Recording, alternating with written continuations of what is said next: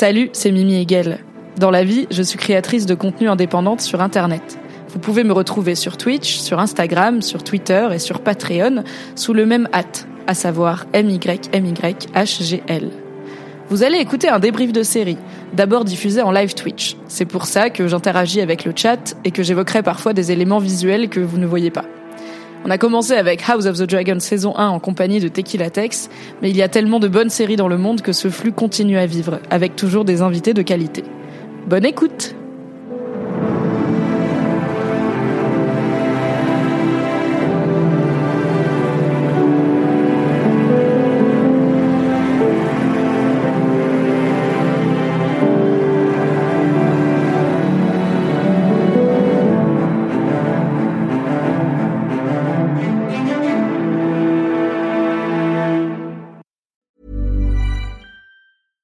Hiring for your small business? If you're not looking for professionals on LinkedIn, you're looking in the wrong place. That's like looking for your car keys in a fish tank.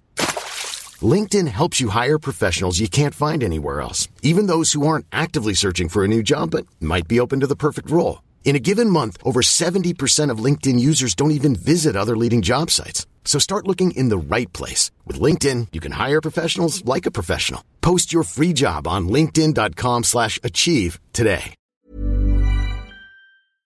Salut, c'est Mimi Hegel et vous écoutez House of the Dragon, le podcast dans lequel Tequila Tex et moi on débrief chaque épisode de la série qui nous ramène à Westeros. Ceci est un replay de live Twitch, ce qui peut expliquer son aspect un petit peu chaotique. Retrouvez-nous en direct chaque mardi à 21h sur twitch.tv slash mymyhgl. Et pour info, chaque lundi sur mon Patreon, je publie le récap rigolo de l'épisode avec plein de blagues débiles dedans. Donc si vous aimez le snip snip, rendez-vous sur patreon.com slash mymyhgl. Et bonne écoute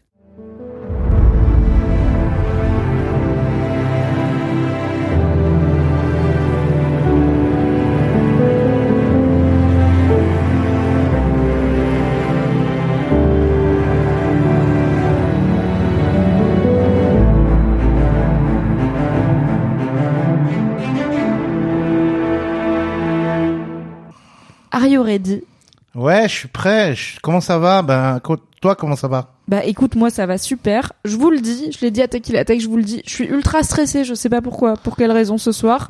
Maybe j'ai mes règles, maybe j'ai un sponsor, maybe je suis arrivée un peu en retard pour ce live, on sait pas, trois On en raisons parle librement, permises. en tout cas. Mais je vous le dis, sur je suis euh, sur c'est ta- bizarrement dans un niveau de stress absurde par rapport à il faut juste parler d'un épisode de série que j'adore avec une personne que j'adore et devant un public que j'adore évidemment. Donc tout ira bien, mais je vous le dis, je suis un peu stressée. Donc si vous me trouvez un petit peu fébrile là, c'est normal. Ça va bien se passer. On travaille dessus. Est-ce que t'as kiffé déjà l'épisode de la semaine dernière et l'épisode de cette semaine et comment Est-ce qu'on est toujours fan de House of the Dragon? Est-ce que Hot Ah D ouais. is still hot?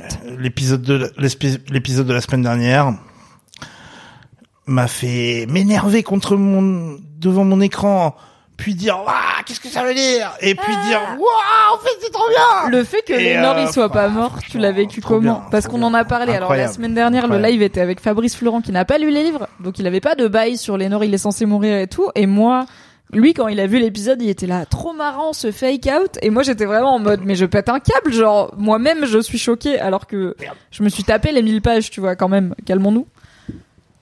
Toi tu l'as Je- bien aimé Je ce m'interprète un peu.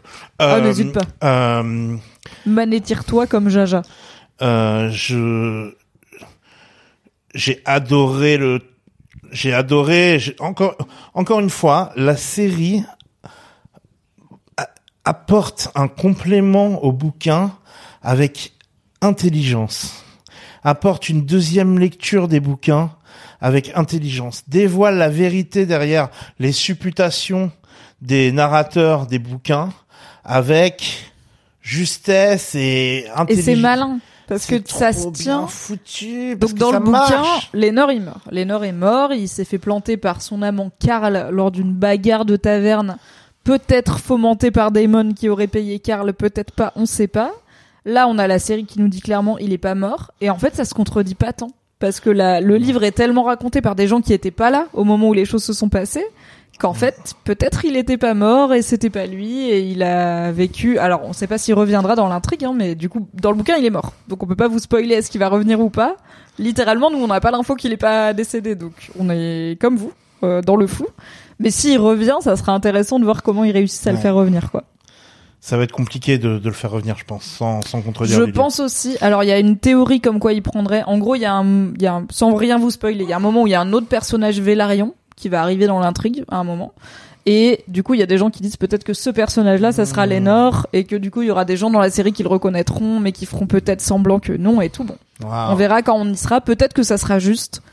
Il est parti, et au moins, on sait qu'il est pas mort et qu'il a vécu Bah ouais. une vie qu'on lui espère euh, longue, heureuse et euh, À Bravos ou à je sais pas où. et là. combative dans les, en tout Ouais. cas à l'est, à l'Orient. Ouais, parce qu'il a envie de se taper quand même. Ah, il a très envie de se taper, il a Ouais. très envie de faire la guerre, il a très envie d'être Ouais. avec son petit gars Karl et finalement d'être Ah libre, bah. Il y a bien des Second Sons ou des ou Oui. une, une, euh, une compagnie de, de, de Sellswords qui vont qui vont lui Tout qui à vont fait. prendre, non? Oui, on a même euh, relativement à un moment, euh, il y a des même des gens de Westeros qui vont aller fonder leur propre euh, compagnie de, Mmh. de mercenaires euh, à l'est euh, Mhm. parce qu'ils ne veulent pas rester ou séjourner à Westeros.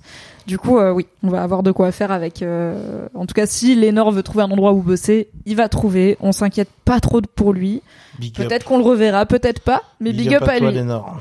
He's not dead. Franchement, Et c'est important. j'aimais bien le, le nouvel acteur en plus. J'aimais pas le Ah, premier. il était trop cool. Ouais. J'aimais pas le premier, je le trouvais. Le deuxième, parce que le premier c'était un Oui, gamin, ouais, un ouais. tout petit dans l'épisode Ouais, ouais, 1, bien mais sûr. que on va pas se Non, mentir, non, le- personne le, s'en le souvient. deuxième, le, oui, mais il avait pas de ligne, non? Non, il avait pas de ligne. Il était juste là au tournoi de. Rappelez-vous quand Viserys était une personne relativement vivante et que Rhaenyra était toute petite et qu'elle était là. Ah, il y a des. Kristen Cole, c'est un Dornien, c'est un peu sympa. Et ah, mon tonton Daemon, il est un peu sympa. Et bien, il y avait deux petits enfants Vélarion, Lena et Lénore à l'époque. Ouais. Ils étaient là, mais du coup, il y a eu trois acteurs, euh, deux et demi, on va Mhm. dire. Donc euh, ouais, j'ai j'ai- ouais, je- j'ai trouvé j'ai trouvé l'épisode euh, j'ai trouvé le twist incroyable, j'ai trouvé le contenu de l'épisode super bien avec euh, là on parle de, du précédent, hein, on parle Oui. de l'épisode 7 hein. Oui. Donc avec le vol de de, de Vagar euh, très très Incroyable. cool. Euh, la, la, la- la- Alicent qui sort la dague. Euh, ouais, j'ai trouvé qu'il y avait plein de, de moments Ah forts. ouais, l'épisode précédent, tous les moments, ouais, après dans celui-là aussi, mais tu retiens ta respiration et t'es là. extrêmement bien écrit, extrêmement bien foutu. Quand elle lui dit, on voit ton vrai visage. C'était fabuleux. devant tout le monde et tout. Ouais, c'est là. ouais, aïe, aïe, ouais. aïe. Ouais, c'était vraiment, vraiment les, les, les graines plantées euh, pour la Dance of Dragons. Et là, le, le l'épisode euh, 8, Ouais.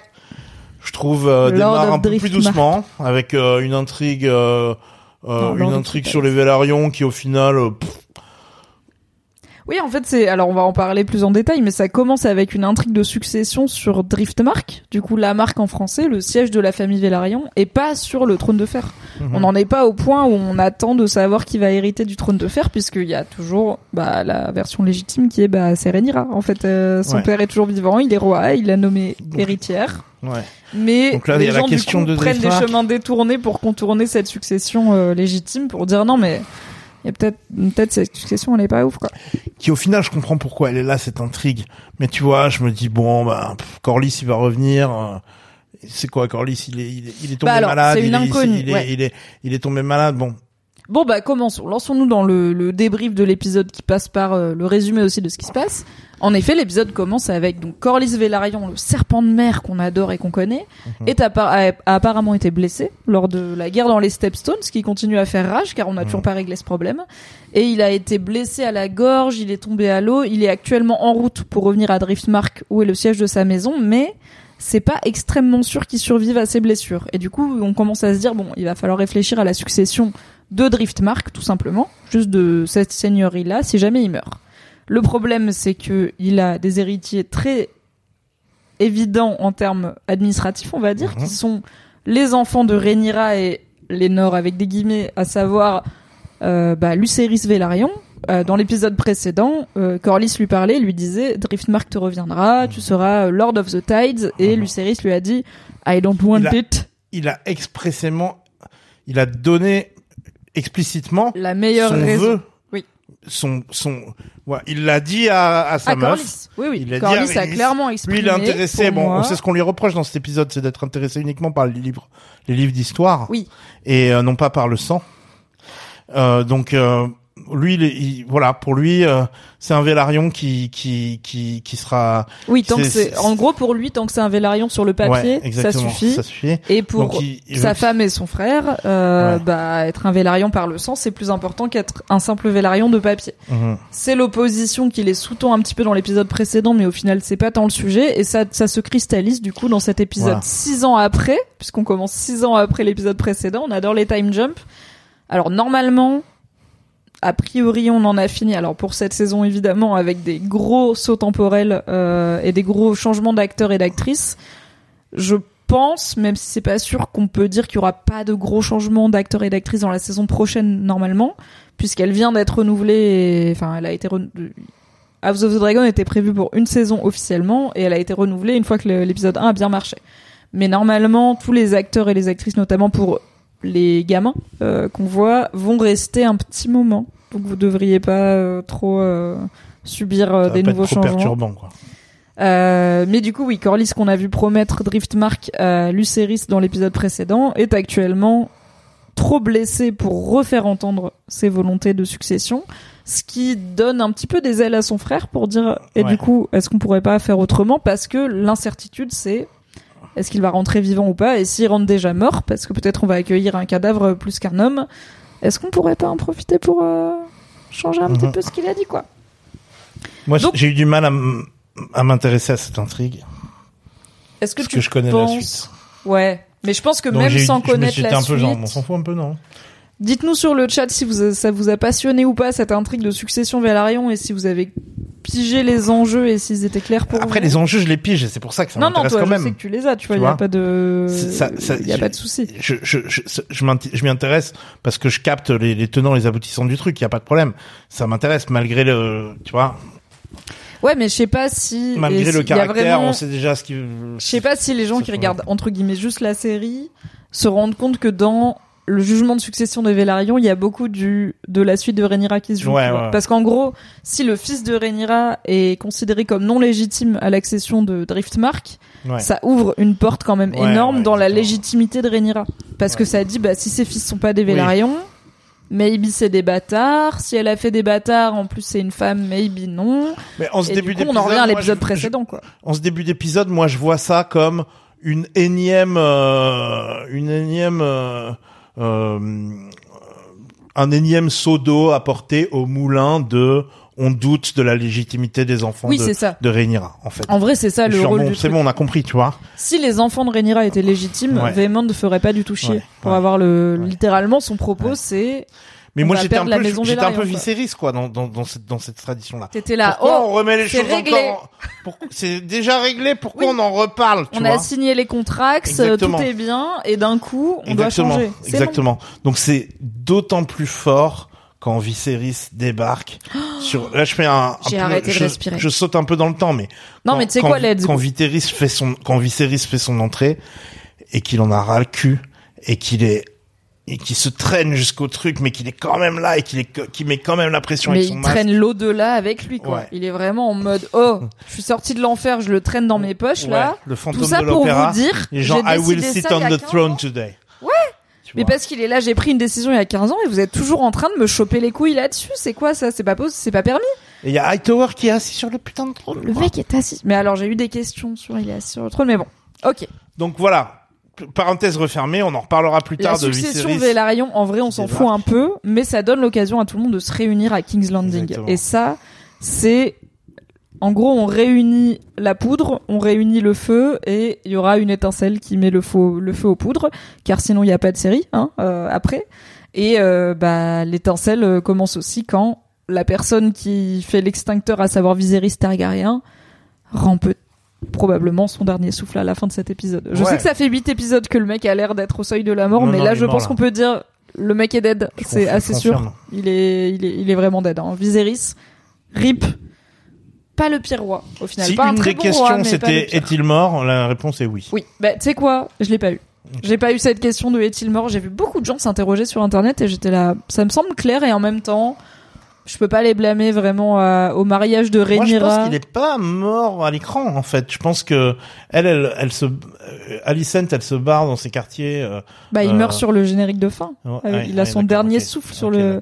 En fait, il y a donc il alors Alicent est avec lui dans Moi, je son pense lit, elle ne se rend pas compte qu'elle est, qu'il est mort. À ce Ah non non, parce que je pense qu'elle malheureusement elle passe cette soirée tous les soirs depuis un moment de lui ouais. amener un petit peu de de lait de pavot et de l'écouter euh, dire des choses qui n'ont pas trop de sens et tout. Milk Alors- Poppy. Oui. Et on parlera de ce qu'il lui dit ce soir-là qui a un peu plus de sens peut-être que d'habitude, mais elle part en mode OK à demain, tu vois, genre bah bonne nuit, bonne nuit euh, mon époux qui est un zombie finalement. Et euh, et il se trouve que c'est sa dernière nuit mais elle pouvait pas le savoir. Elle le savait pas. Moi je je sais pas Ouais. comme si elle euh, elle savait qu'il allait mourir. Avant ça, du coup, on a eu, voilà, ah non, Driftmark, l'héritier. Il faudrait qu'on aille à King's Landing pour régler tout ça. Ok, cut to. Daemon Targaryen, avec ses petites bottes en cuir, va récupérer des œufs de dragon. Donc Et ça veut dire qu'il y a des nouveaux enfants à, à qui, à qui donner les dragons. Alors, il y a des, nou- des nouveaux enfants à qui donner les dragons, mais c'est pas forcément lié. Les dragons peuvent faire des œufs même quand il n'y a pas d'enfants. C'est pas un truc télépathique de dès que des enfants Targaryens naissent, les dragons font des œufs. Les dragons font des œufs. Moi, euh, connement, je me suis imaginé que c'était les, les, les œufs qu'il allait chercher pour, ses, pour les gosses qu'il a eu avec euh, Bah alors, il, il- est très content de les avoir, ça se voit. Il arrive vraiment en mode, Ouais, euh, ouais. c'est mon daron quand il rentre des coulemelles, tu vois. Il est là, oh là là, bonne récolte et tout. Et il est content parce qu'il y a eu trois œufs, donc Cyrax, le dragon de Rhaenyra. Donc là, on est à Dragonstone, euh, père dragon, le, si- le fief de la famille Targaryen, où Rhaenyra est allée vivre depuis longtemps, puisque à King's Landing, elle n'était pas bienvenue. Ok, vous l'avez. Et euh, c'est là où les dragons vivent aussi, c'est pour ça que ça s'appelle Dragonstone. Et c'est là où les dragons domestiqués de la famille Targaryen, à l'exception de ceux qui sont à King's Landing, qui appartiennent euh, du coup bah, à Aegon par exemple et à Aemond qui a récupéré Vagar, donc tout ça, ils sont à Fosse Dragon à King's Landing. Les autres sont euh, à Dragonstone. Et Cyrax, le dragon de Rhaenyra, a donné. Alors on ne sait pas comment. J'ai eu beaucoup de questions de qui a fécondé Cyrax, pourquoi elle a eu des dragons, est-ce que c'est le dragon de Daemon et le dragon de Rhaenyra qui ont eu des bébés ensemble et tout On sait pas. En vrai, on sait pas comment les dragons se reproduisent. Des... Tout ce qu'on sait, c'est que des fois ils font des œufs. C'est tout. Et des fois, on croit que c'est des mâles et en fait ils font des œufs. Des fois, ils font des œufs et après ils ont plus trop l'air d'être des femelles, donc maybe ils sont hermaphrodites. Enfin, là, on vient d'apprendre un truc de ouf qu'on savait pas, qui est à quoi ressemble une couvée de d'œufs de dragon. On le savait pas du tout.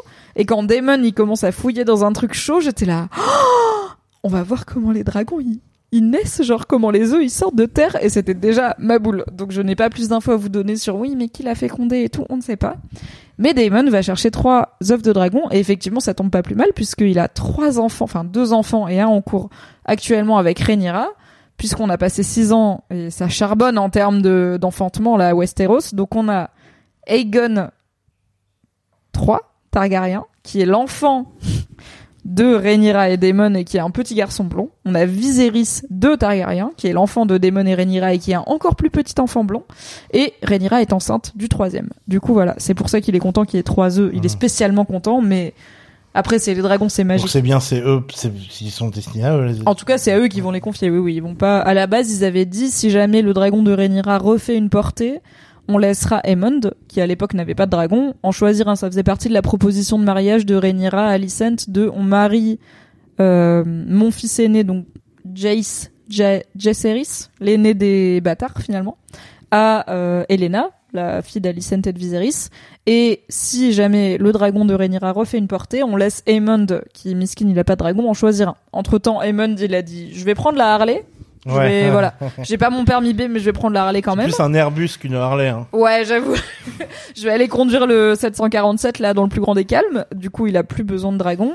Elena, elle en a un. Aegon, il en a un. Il y a trois Targaryens par contre qui n'en ont pas. C'est les enfants de, euh, enfin qui n'en ont pas ou qui n'en ont pas encore. C'est les enfants de Rhaenyra et Daemon. Du coup, c'est bien ces trois œufs. On va voir ce qu'ils vont devenir. On m'a demandé est-ce que c'est les trois œufs de Daenerys Targaryen? Je peux vous répondre que a priori, sauf s'ils changent un truc dans la série, non. Peut-être que dans la série ça va devenir ceux de Daenerys, auquel cas bah sorry, euh, je pouvais pas savoir. Dans le bouquin a priori non, on est un peu tôt pour que ce soit les les œufs qui deviendront ceux des dragons de Daenerys et euh, a priori fun fact, les œufs qui deviendront les dragons de Daenerys probablement ont été volés déjà euh, à une dragonne euh, du coup de King's Landing par une intrigante femme qui s'est enfuie euh, à Essos, donc à l'est, qui a fini par devenir de rien du tout euh, la quasi-gouvernante de Lys, qui est une très grande ville, euh, ou de Myr, je sais plus le nom de Lys, qui est une très grande ville d'Essos qui fait partie de la fameuse Traiarchie, euh, qui est devenue de courtisane euh, quasi-esclave sexuelle, euh, une des chefs de la ville, voire la chef de la ville, et qui, peut-être, selon la légende, aurait battu sa fortune sur ces trois œufs de dragon qui ont disparu en même temps qu'elle, qu'elle aurait du coup revendu en arrivant à Essos pour faire sa fortune de départ, et qui, 100 ans, 150 ans plus tard, se serait retrouvée au mariage de Daenerys, ça se tient. Mais du coup, a priori, non, les œufs de Cyrax qu'on voit là, c'est pas, euh, c'est pas ceux de Daenerys. Est-ce que t'as kiffé ce petit moment lore euh, œuf de dragon? Ouais, ouais, ouais. Bon, c'est rapide. Hein. C'est rapide. Mais moi, j'ai bien aimé voir, enfin, tout, vraiment tout ce qu'on peut apprendre de plus sur les dragons. Moi, je suis contente parce que je suis là, en fait, on en sait vraiment trop peu sur ces bêtes qui font partie du quotidien de cette famille qui maintenant est quand même le sujet de la série, tu vois. À la limite, quand il y avait que Daenerys, bah, elle a pas d'infos, il y a aucun Targaryen pour l'aider et tout. Maintenant qu'ils sont pleins, c'est bien d'avoir un petit peu des bails. Euh, oui, c'est dans le livre l'histoire de la personne qui, alors c'est pas marqué noir sur blanc, et ses œufs ont fini par être ceux de Daenerys Targaryen, mais il y a une meuf qui se barre à Essos avec trois œufs, Et on voit plus les œufs après. voilà. Et on les voit plus après, et dans Game of Thrones, 100 ans après, il y a trois œufs qui sont à Essos. Bon. Comprendra qui voudra. Après, il y a aussi euh, dans le, dans le bouquin, les œufs sont présent- présentés comme venant de de Hachai. Oui. Ah oui, c'est vrai. Après, est-ce que c'est pas le- aussi dans- un dans la série, de... Ouais, Je sais plus série. si dans le bouquin c'est aussi le cas. Dans la série, ouais. Mais est-ce que c'est pas aussi un truc d'effet de manche de genre Ouais, et un ouais. cadeau qui vient du Euh, truc le plus loin qu'on connaît et, et pas du tout de je l'ai je l'ai acheté il y a deux rues euh, à une meuf qui vendait des œufs de dragon. Waouh. Un truc très rare. Maybe maybe c'est possible. Ça bullshit Après, un peu. s'ils viennent de Hachai, euh, on, on en revient à, On fera un on autre en revient à d'où viennent les dragons. euh, Est-ce qu'il y avait déjà des dragons à Hachai Est-ce qu'il y en a encore Etc. Etc. Est-ce qu'on les verra un jour? Est-ce qu'ils viendront du fond des mers? On ne sait pas. Voilà. On a ensuite l'occasion de rencontrer euh, Jake. Alors, je vais l'appeler Jace hein, parce que Jaceris c'est pas prononçable comme mot. Donc Jace, le premier-né de Rhaenyra et Lénore Velaryon, à savoir Arwen Strong très clairement, qui est en train de s'échiner à apprendre le haut valérien avec un maître dans la salle de Dragonstone. Et c'est là où Daemon, du coup, qui a eu le mot euh, comme quoi euh, il y a une succession Velaryon qui va être débattue à King's Landing, vient interrompre la séance pour venir euh, interagir avec Rhaenyra et lui dire bon, il faut peut-être qu'on y aille. Donc c'est la première fois qu'on a l'occasion de voir Rhaenyra et Daemon en tant que couple marié, puisqu'ils se sont mariés à la fin de l'épisode précédent. Et elle, elle est enceinte d'un nouvel enfant. Euh, leurs enfants, enfin les enfants qu'elle a eu de son précédent mariage, au wink wink, ont bien grandi. Qu'est-ce que t'as quid de cette quid du changement d'acteur déjà pour les enfants? Est-ce que t'es à l'aise avec euh, ouais, je les trouve ok. Je les trouve ok. euh, je trouve ok. Je trouve qu'on on les on les on les on les différencie bien. C'était important. Ouais. Et euh, En vrai, quand ils étaient plus petits dans l'épisode précédent, Ouais, Jace et. Luce, Ouais. j'étais là vraiment entre Ouais. 13 et 11 ans. C'est pas hyper clair. Là, on les différencie bien et on ouais. différencie bien, on différencie bien les âges. Donc euh, non, pas de problème, euh, rien à signaler. On apprend un peu de Valérien au passage, euh, tout va bien. Euh, moi, j'aime bien ce petit couple euh, Damon. Qu'est-ce qu'on On est passé du bad boy au, au, au, au, père de famille sympa, quoi. Bah c'est ça, c'est que Damon a quand même shifté de je viens de tuer ma femme Ouais, et ouais. d'essayer. Il est passé pas loin. Tu vois, il était au mariage de Rhaenyra, elle était là, bute tout le monde et emmène-moi. Il était là, me tente pas frère, je vais le faire. Me tente pas, me chauffe pas, je vais le faire. Au final. Il l'a pas fait parce que c'est Ouais. Damon, il fait jamais. il- Impuissant, mais il fait. Voilà. euh, il en a son tro- troisième. Big talk no game parfois. Ouais, hein. Il a eu deux gamins avec euh, Lena, deux, ga- trois avec. Bah, on euh, sait pas comment elle l'a motivé à lui faire de Bah, gamin, putain, mais elle avait l'air d'avoir trouvé la et Demon trois- Touch. Et tu vois. trois avec euh, avec Rhaenyra quoi. Donc Pour un mec impuissant, ça charbonne. C'est un, un c'est c'est c'est du passé quoi. L'impuissance, c'est- un état d'esprit finalement. C'est l'amitié, Il c'est les amis qu'on s'est accéder à au bois bandé, le bois bandé. Le fameux bois bandé Eh, cher à George R. R. Martin et ses traducteurs, Voilà. puisque c'est un terme que je pense je n'ai vu que dans Game of Thrones de ma vie, écrit noir sur blanc du bois ah oui. bandé. Il il, il- c'est Oui, c'est- un truc, je crois, Ah, hein, c'est un pas. truc qui existe parce Ah que non, je crois. parle, je parle du bois bandé qui est un truc euh, qui, qui existe dans la vraie vie en fait. peut-être je suis un culte de la vraie vie, C'est très Peut-être possible. que tu confonds la vraie vie, Westeros, je sais pas ce que C'est très possible. En même temps, le bois flotté, ça existe dans la vraie vie. Oui, le bois que flotté, mais le bois flotté et le bois bandé, c'est pas la même chose. Euh, En tout cas, euh, il y a un morceau de Singila Des- où il dit j'ai bu une liqueur à base de bois bandé. Euh, cette fois-ci, je vais scorer, tu vois. Un truc comme ça. un- Vous l'avez chez vous. Euh, ta femme va m'aimer ou je sais plus avec quoi il fait rimer Ah, bois bandé, mais c'est un, c'est, un bon. Vous bon avez la texte, bandaison. Bien, bien écrit. On ne parle pas que du bois. Et euh, et donc euh, bon, en tout cas voilà, bah, euh, Damon, Daddy euh, Damon. New Damon, Daddy Damon, Damon un peu assagi, mais quand même qui casse des gueules quand il faut. Quand il faut, alors il Eh ben, fait moi, pas que bien. casser des gueules. Hein. Il- Ouais, littéralement, il découpe des gueules Ouais. sans aucune forme de procès. Donc euh, finalement, pourquoi pas Ça reste notre petit démon. Si jamais on avait un doute, l'épisode va assez vite nous rappeler. Genre yes, c'est toujours votre J'ai number one. adoré ce moment d'ailleurs. J'ai trouvé, j'ai trouvé ce moment. Ah oui, Ah, c'était un niveau de ça. Ça nous rappelle un peu genre c'est quoi les enjeux? Tu vois, c'est vraiment tu dis un truc de travers potentiellement. Tu vas te faire couper la tête genre minute 2, c'est bon, c'est ciao, il Ouais, y a pas de pour parler, il y a pas de procès, c'est Ouais. ciao. Avant ça, on arrive au premier conseil royal qu'on voit euh, de cet épisode euh, et où on voit l'ampleur de l'influence que les Hightower ont prise, Mhm. puisqu'on a Alicent qui du coup siège euh, en régente un petit peu de Viserys qui est clairement indisposé, on va dire, pour ce conseil royal. Et euh, Otto, la main du roi, qui pour le coup euh, est très très très participatif aux décisions. On voit un conseil royal qui est, j'ai envie de dire, un peu endormi. Il n'y a pas l'air d'avoir de grosses urgences, euh, tout le monde se fait un petit peu chier. Alors, un- une info intéressante, c'est qu'on a toujours un des jumeaux Lannister qui est là, au conseil royal. Donc il y avait deux jumeaux Lannister, il y avait Thailand et Jason. Jason, c'était le douchebag Ouais. qui a essayé de pécho Rhaenyra. Mhm. On sait comment ça a fini. Qui a son mariage a C'est pas lui là, c'est son. Non, c'est son frère. Ah putain. C'est son frère plus sérieux qui était celui qui Ouais, alertait Viserys sur euh, Oui, ah, le crab feeder c'est Ouais, chaud. non, si, si. Ça a Et toujours il- été lui qui était au conseil. Oui, ça a toujours Ouais. été lui. L'autre, euh, l'autre Jason Ouais, est ouais, en non, fait l'ordre de, Cassa- de Castle Rock, donc euh, il n'est pas au bien conseil. sûr, bien sûr. Et euh, c'est bien de noter qu'il y a un Lannister au conseil parce que voilà, c'est des familles qu'on connaît. Il a un rôle quand même important. Euh, rappelons que Littlefinger à la base son rôle c'était grand argentier, hein, c'était le même. C'est le mec qui gère la thune et la thune is important, very important.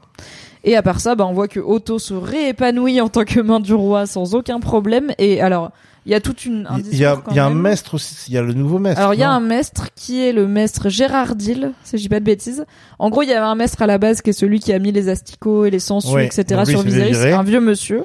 Ouais. Bah, il je pense qu'il est décédé. Hein. Je pense que ce que la Ouais, série nous dit, c'est qu'il est mort euh, de vieillesse. Ouais. Et euh, donc euh, le jeune maître euh, qui est joué par un acteur noir qui le supplantait pendant deux trois épisodes est devenu a priori le nouveau Voilà. grand maître euh, royal. Donc il, est, au... il, il siège au. voilà, il est au il conseil siège royal. nouvellement au conseil.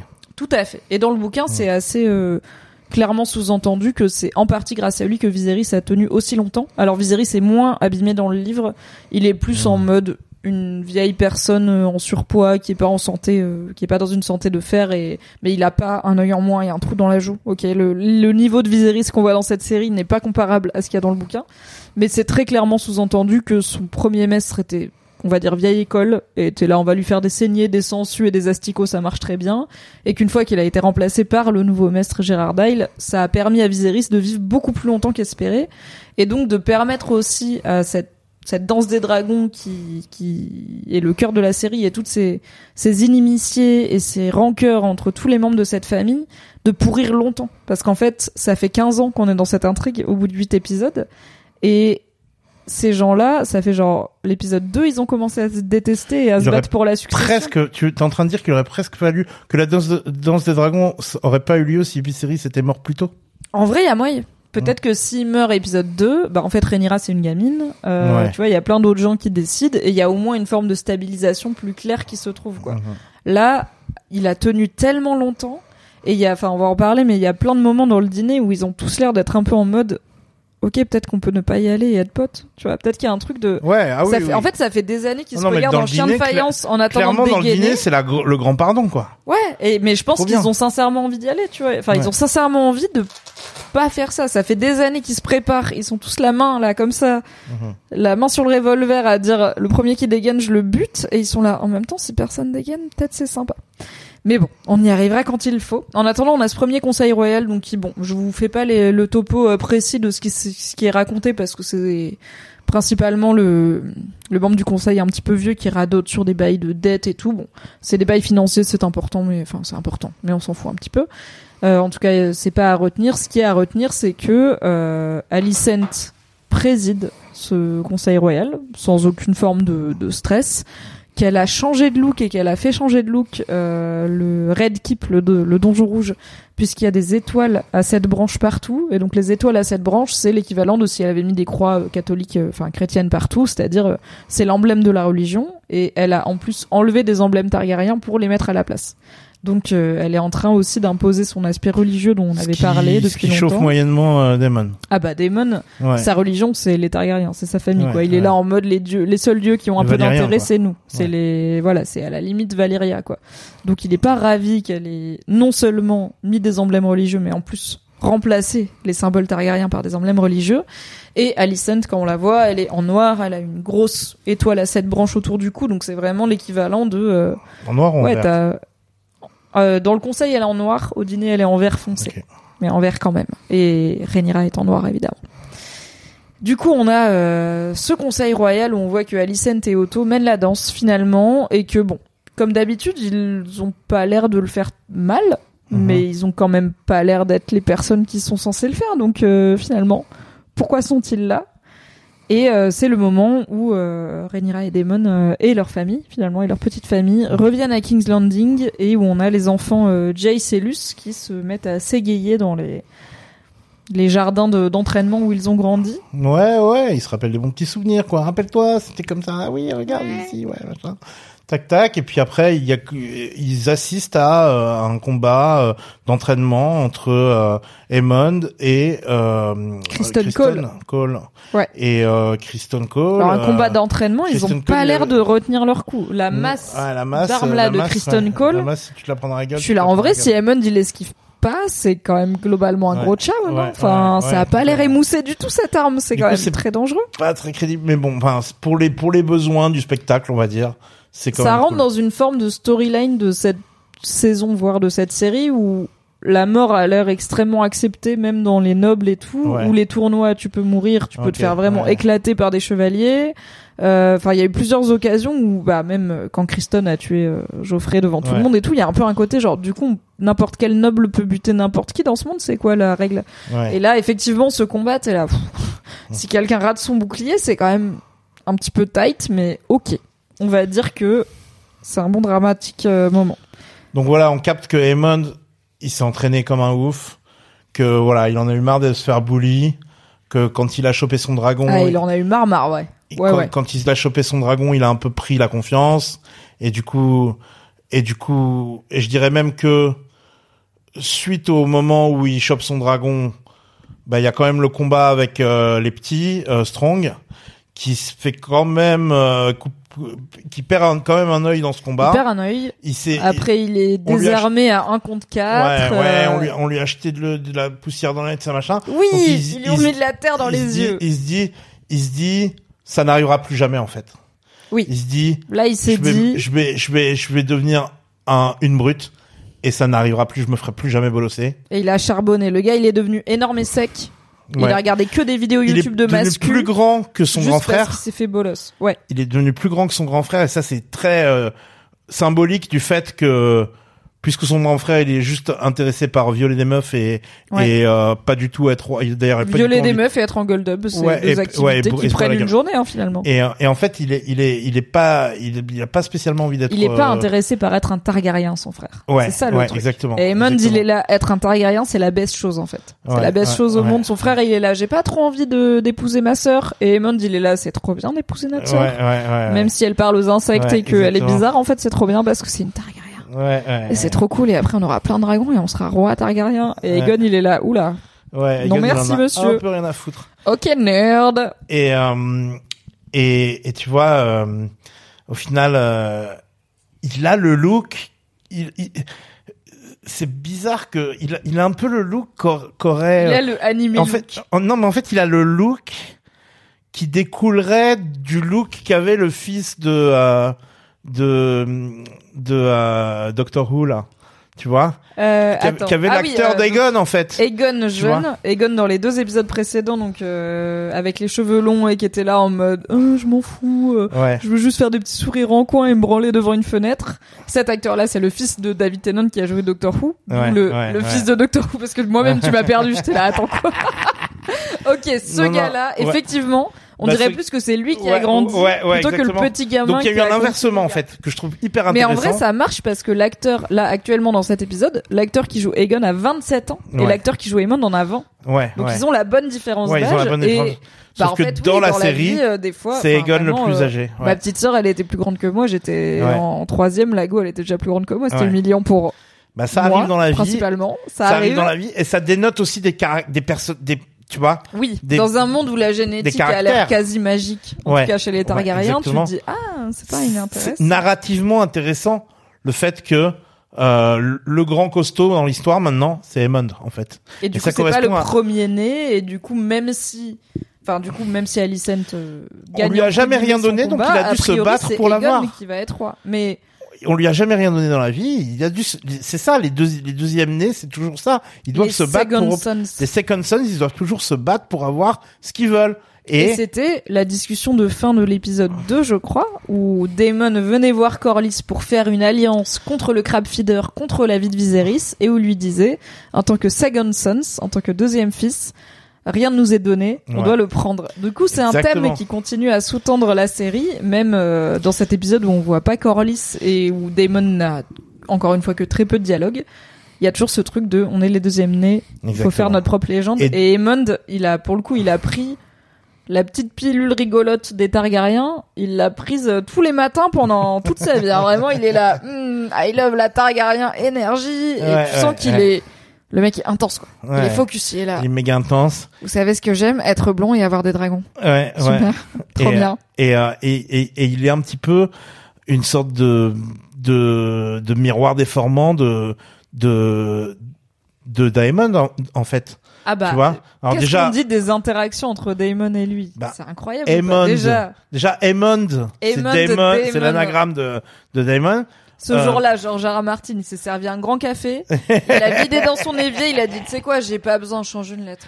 Il Non, était en gueule dub anyway. Moi, je trouve un- pas. Moi, je trouve qu'il a dit, il a dit justement, on va faire un truc gaulerie. Ces deux personnages sont l'un et l'opposé de l'autre. On va les. Mais voilà, il fait Ça des trucs gauleries avec les noms tout le temps dans les Ouais. Enfin, si le truc bien. gaulerie, c'est juste ils vont avoir le même nom, c'est bah c'est chiant dans les avec la lettre, tu, tu vois, avec la petite lettre. Et ça, du Trois coup, c'est- d'avoir Gaon. Non, mais du coup, ça envoie un C'est message. Egon à vous- Non, oui, mais ça mais envoie un message. L'un est le miroir de l'autre, d'accord. Voilà. Mais c'est un, c'est tiré par les cheveux, mais Bon. c'est cool.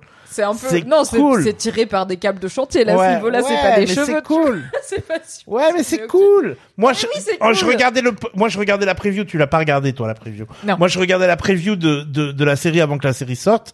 Et je me disais, pourquoi Matt Smith, il a un, un œil en moins? Mais parce qu'on dirait la même personne. Mais les C'est gens, ils trop bien!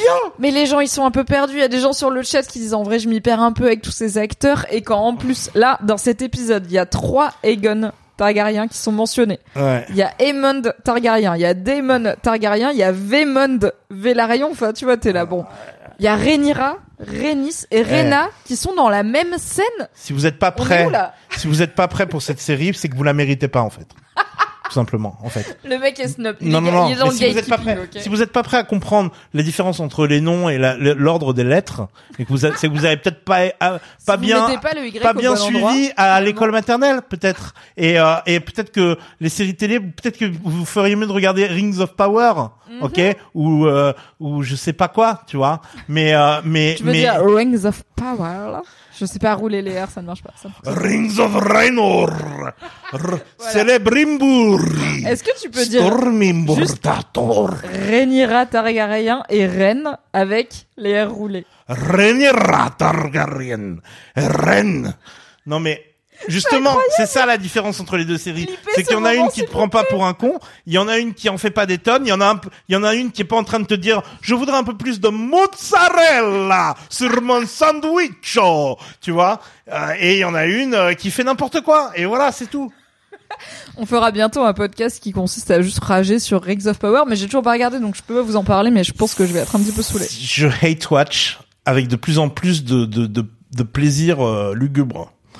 Euh, et euh, c'est de Bah, il te reste plus qu'un épisode là, non, mais c'est de plus fini. en plus des mêmes. C'est c'est ridicule. Mais j'ai vu des gens qui me disent c'est mieux que House of the Dragon et je suis là, je pense que vous mentez. Maybe, probablement. Non, mais pour trouver ça mieux que House of the Dragon, ça, ça, ce sont des gens qui, savent, ni- qui, qui, qui, qui, qui ne savent, Qui ne méritent pas peut-être. qui ne, comp- On qui est ne sur une- comprennent pas, le- le- qui ne comprennent pas ce que c'est que l'écriture, qui ne comprennent pas ce que c'est que, qui ne comprennent pas, qu'on- qui, qui voient des informations à l'écran et c'est comme des, des, des, des formes et des couleurs et ils appuient sur les, Like Tears in the Rain.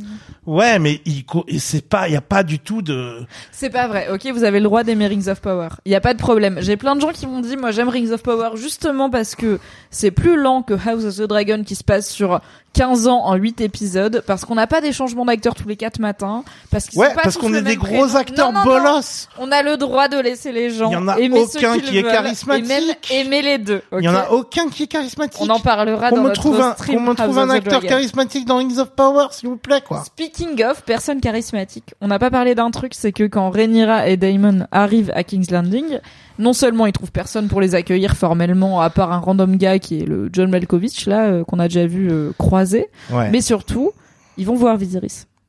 Et ils Oui, arrivent on- tous les deux seuls d'abord, que Oui. tous les deux, sans Alicent ni rien, dans la chambre de Viserys. Et en vrai, c'est le premier aperçu qu'on a de Viserys dans cet épisode, dans son épisode qui est son épisode final, et la première fois qu'on le voit depuis l'épisode précédent où il avait déjà l'air à un éternuement raté de décéder, mais c'est le cas depuis l'épisode 1. Et là, c'est la tristesse, c'est le deuil. C'est Ouais, l'étoile d'araignée sur le modèle de Valéria, Ouais, c'est... ouais. Il est, il est, il est très mal. Euh, je pense qu'à un moment, déjà, il se plante. Il, il comprend pas qui est sa fille.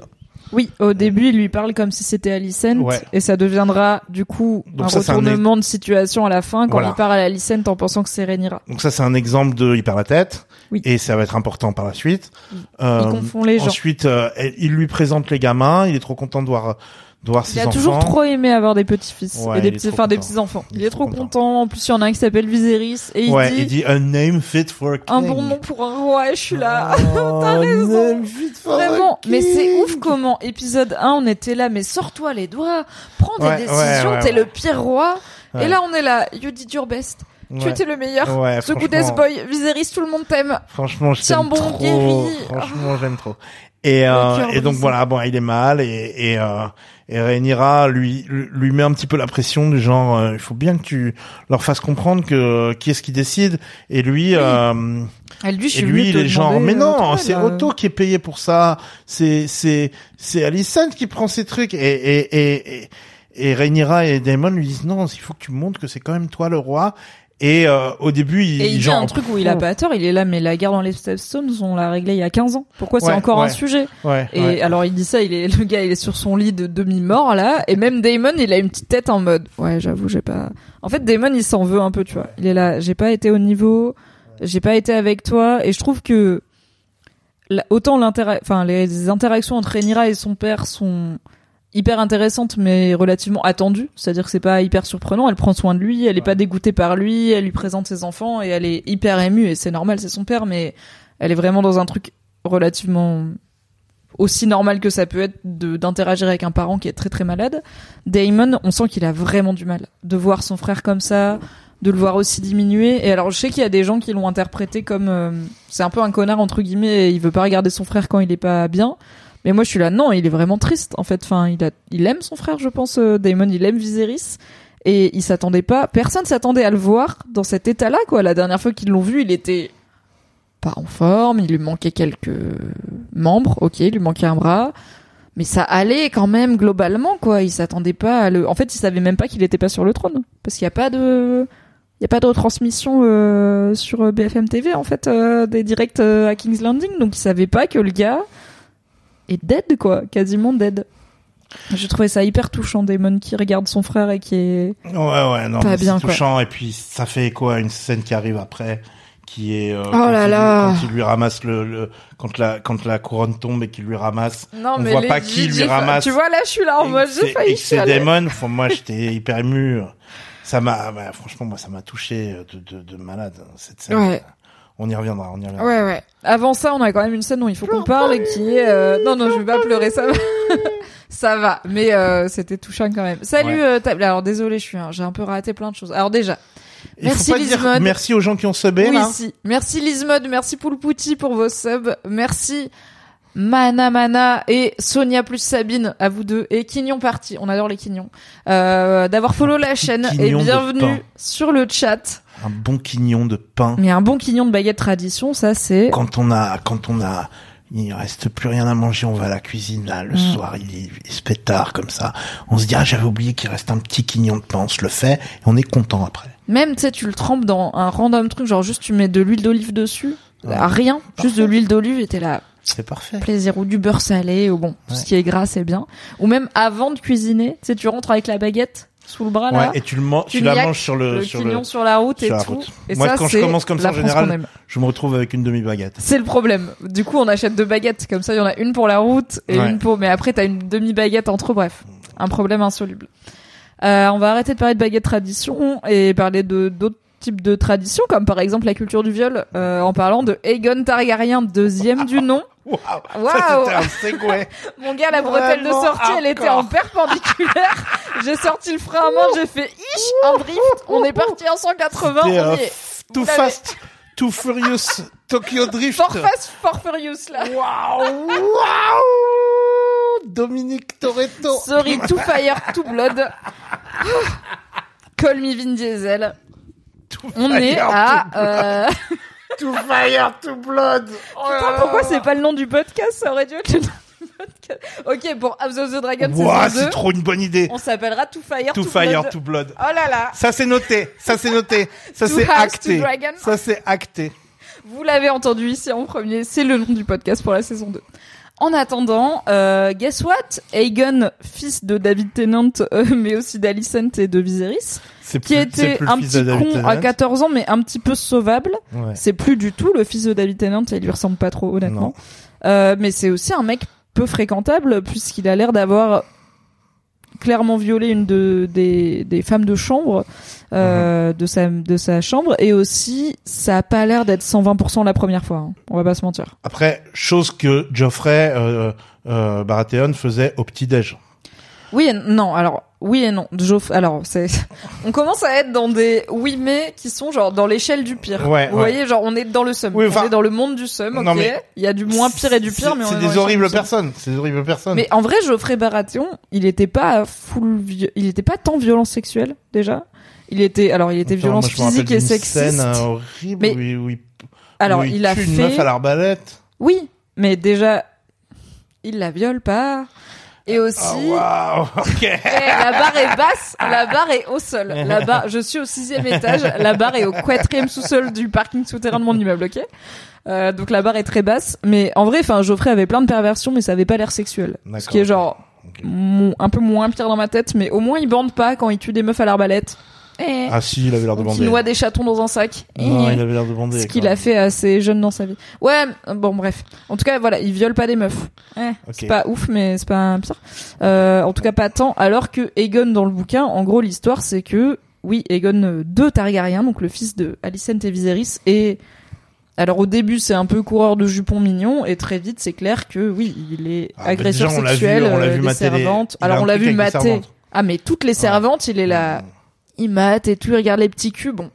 Mais à l'époque, il avait aussi 14 ans, tu vois, Ouais. 14-15 ans, donc t'es là, bon. Non, mais là, la jeunesse, je- euh, suis le, je suis, je suis à la cour, je suis le, je suis, le fils de la reine. selon ma mère le futur roi. Ouais.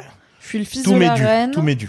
Et je suis mariée à ma sœur, euh, à laquelle je voulais pas me marier, mais du coup, je vais juste continuer. En fait, c'est aussi beaucoup une histoire de. Elle a quand même de gamins déjà. euh, Ils ont deux gamins. Ils ont deux gamins déjà. Ils ont, enfin, ils ont plusieurs gamins puisque donc, euh, donc, Aegon a violé une servante. Euh, c'est clairement ce qui est sous-entendu par non seulement la discussion avec Alicent, mais en plus le fait que Alicent donne à la servante du, du thé de lune, donc ce fameux euh, contraception du lendemain, enfin pilule du lendemain slash contraception.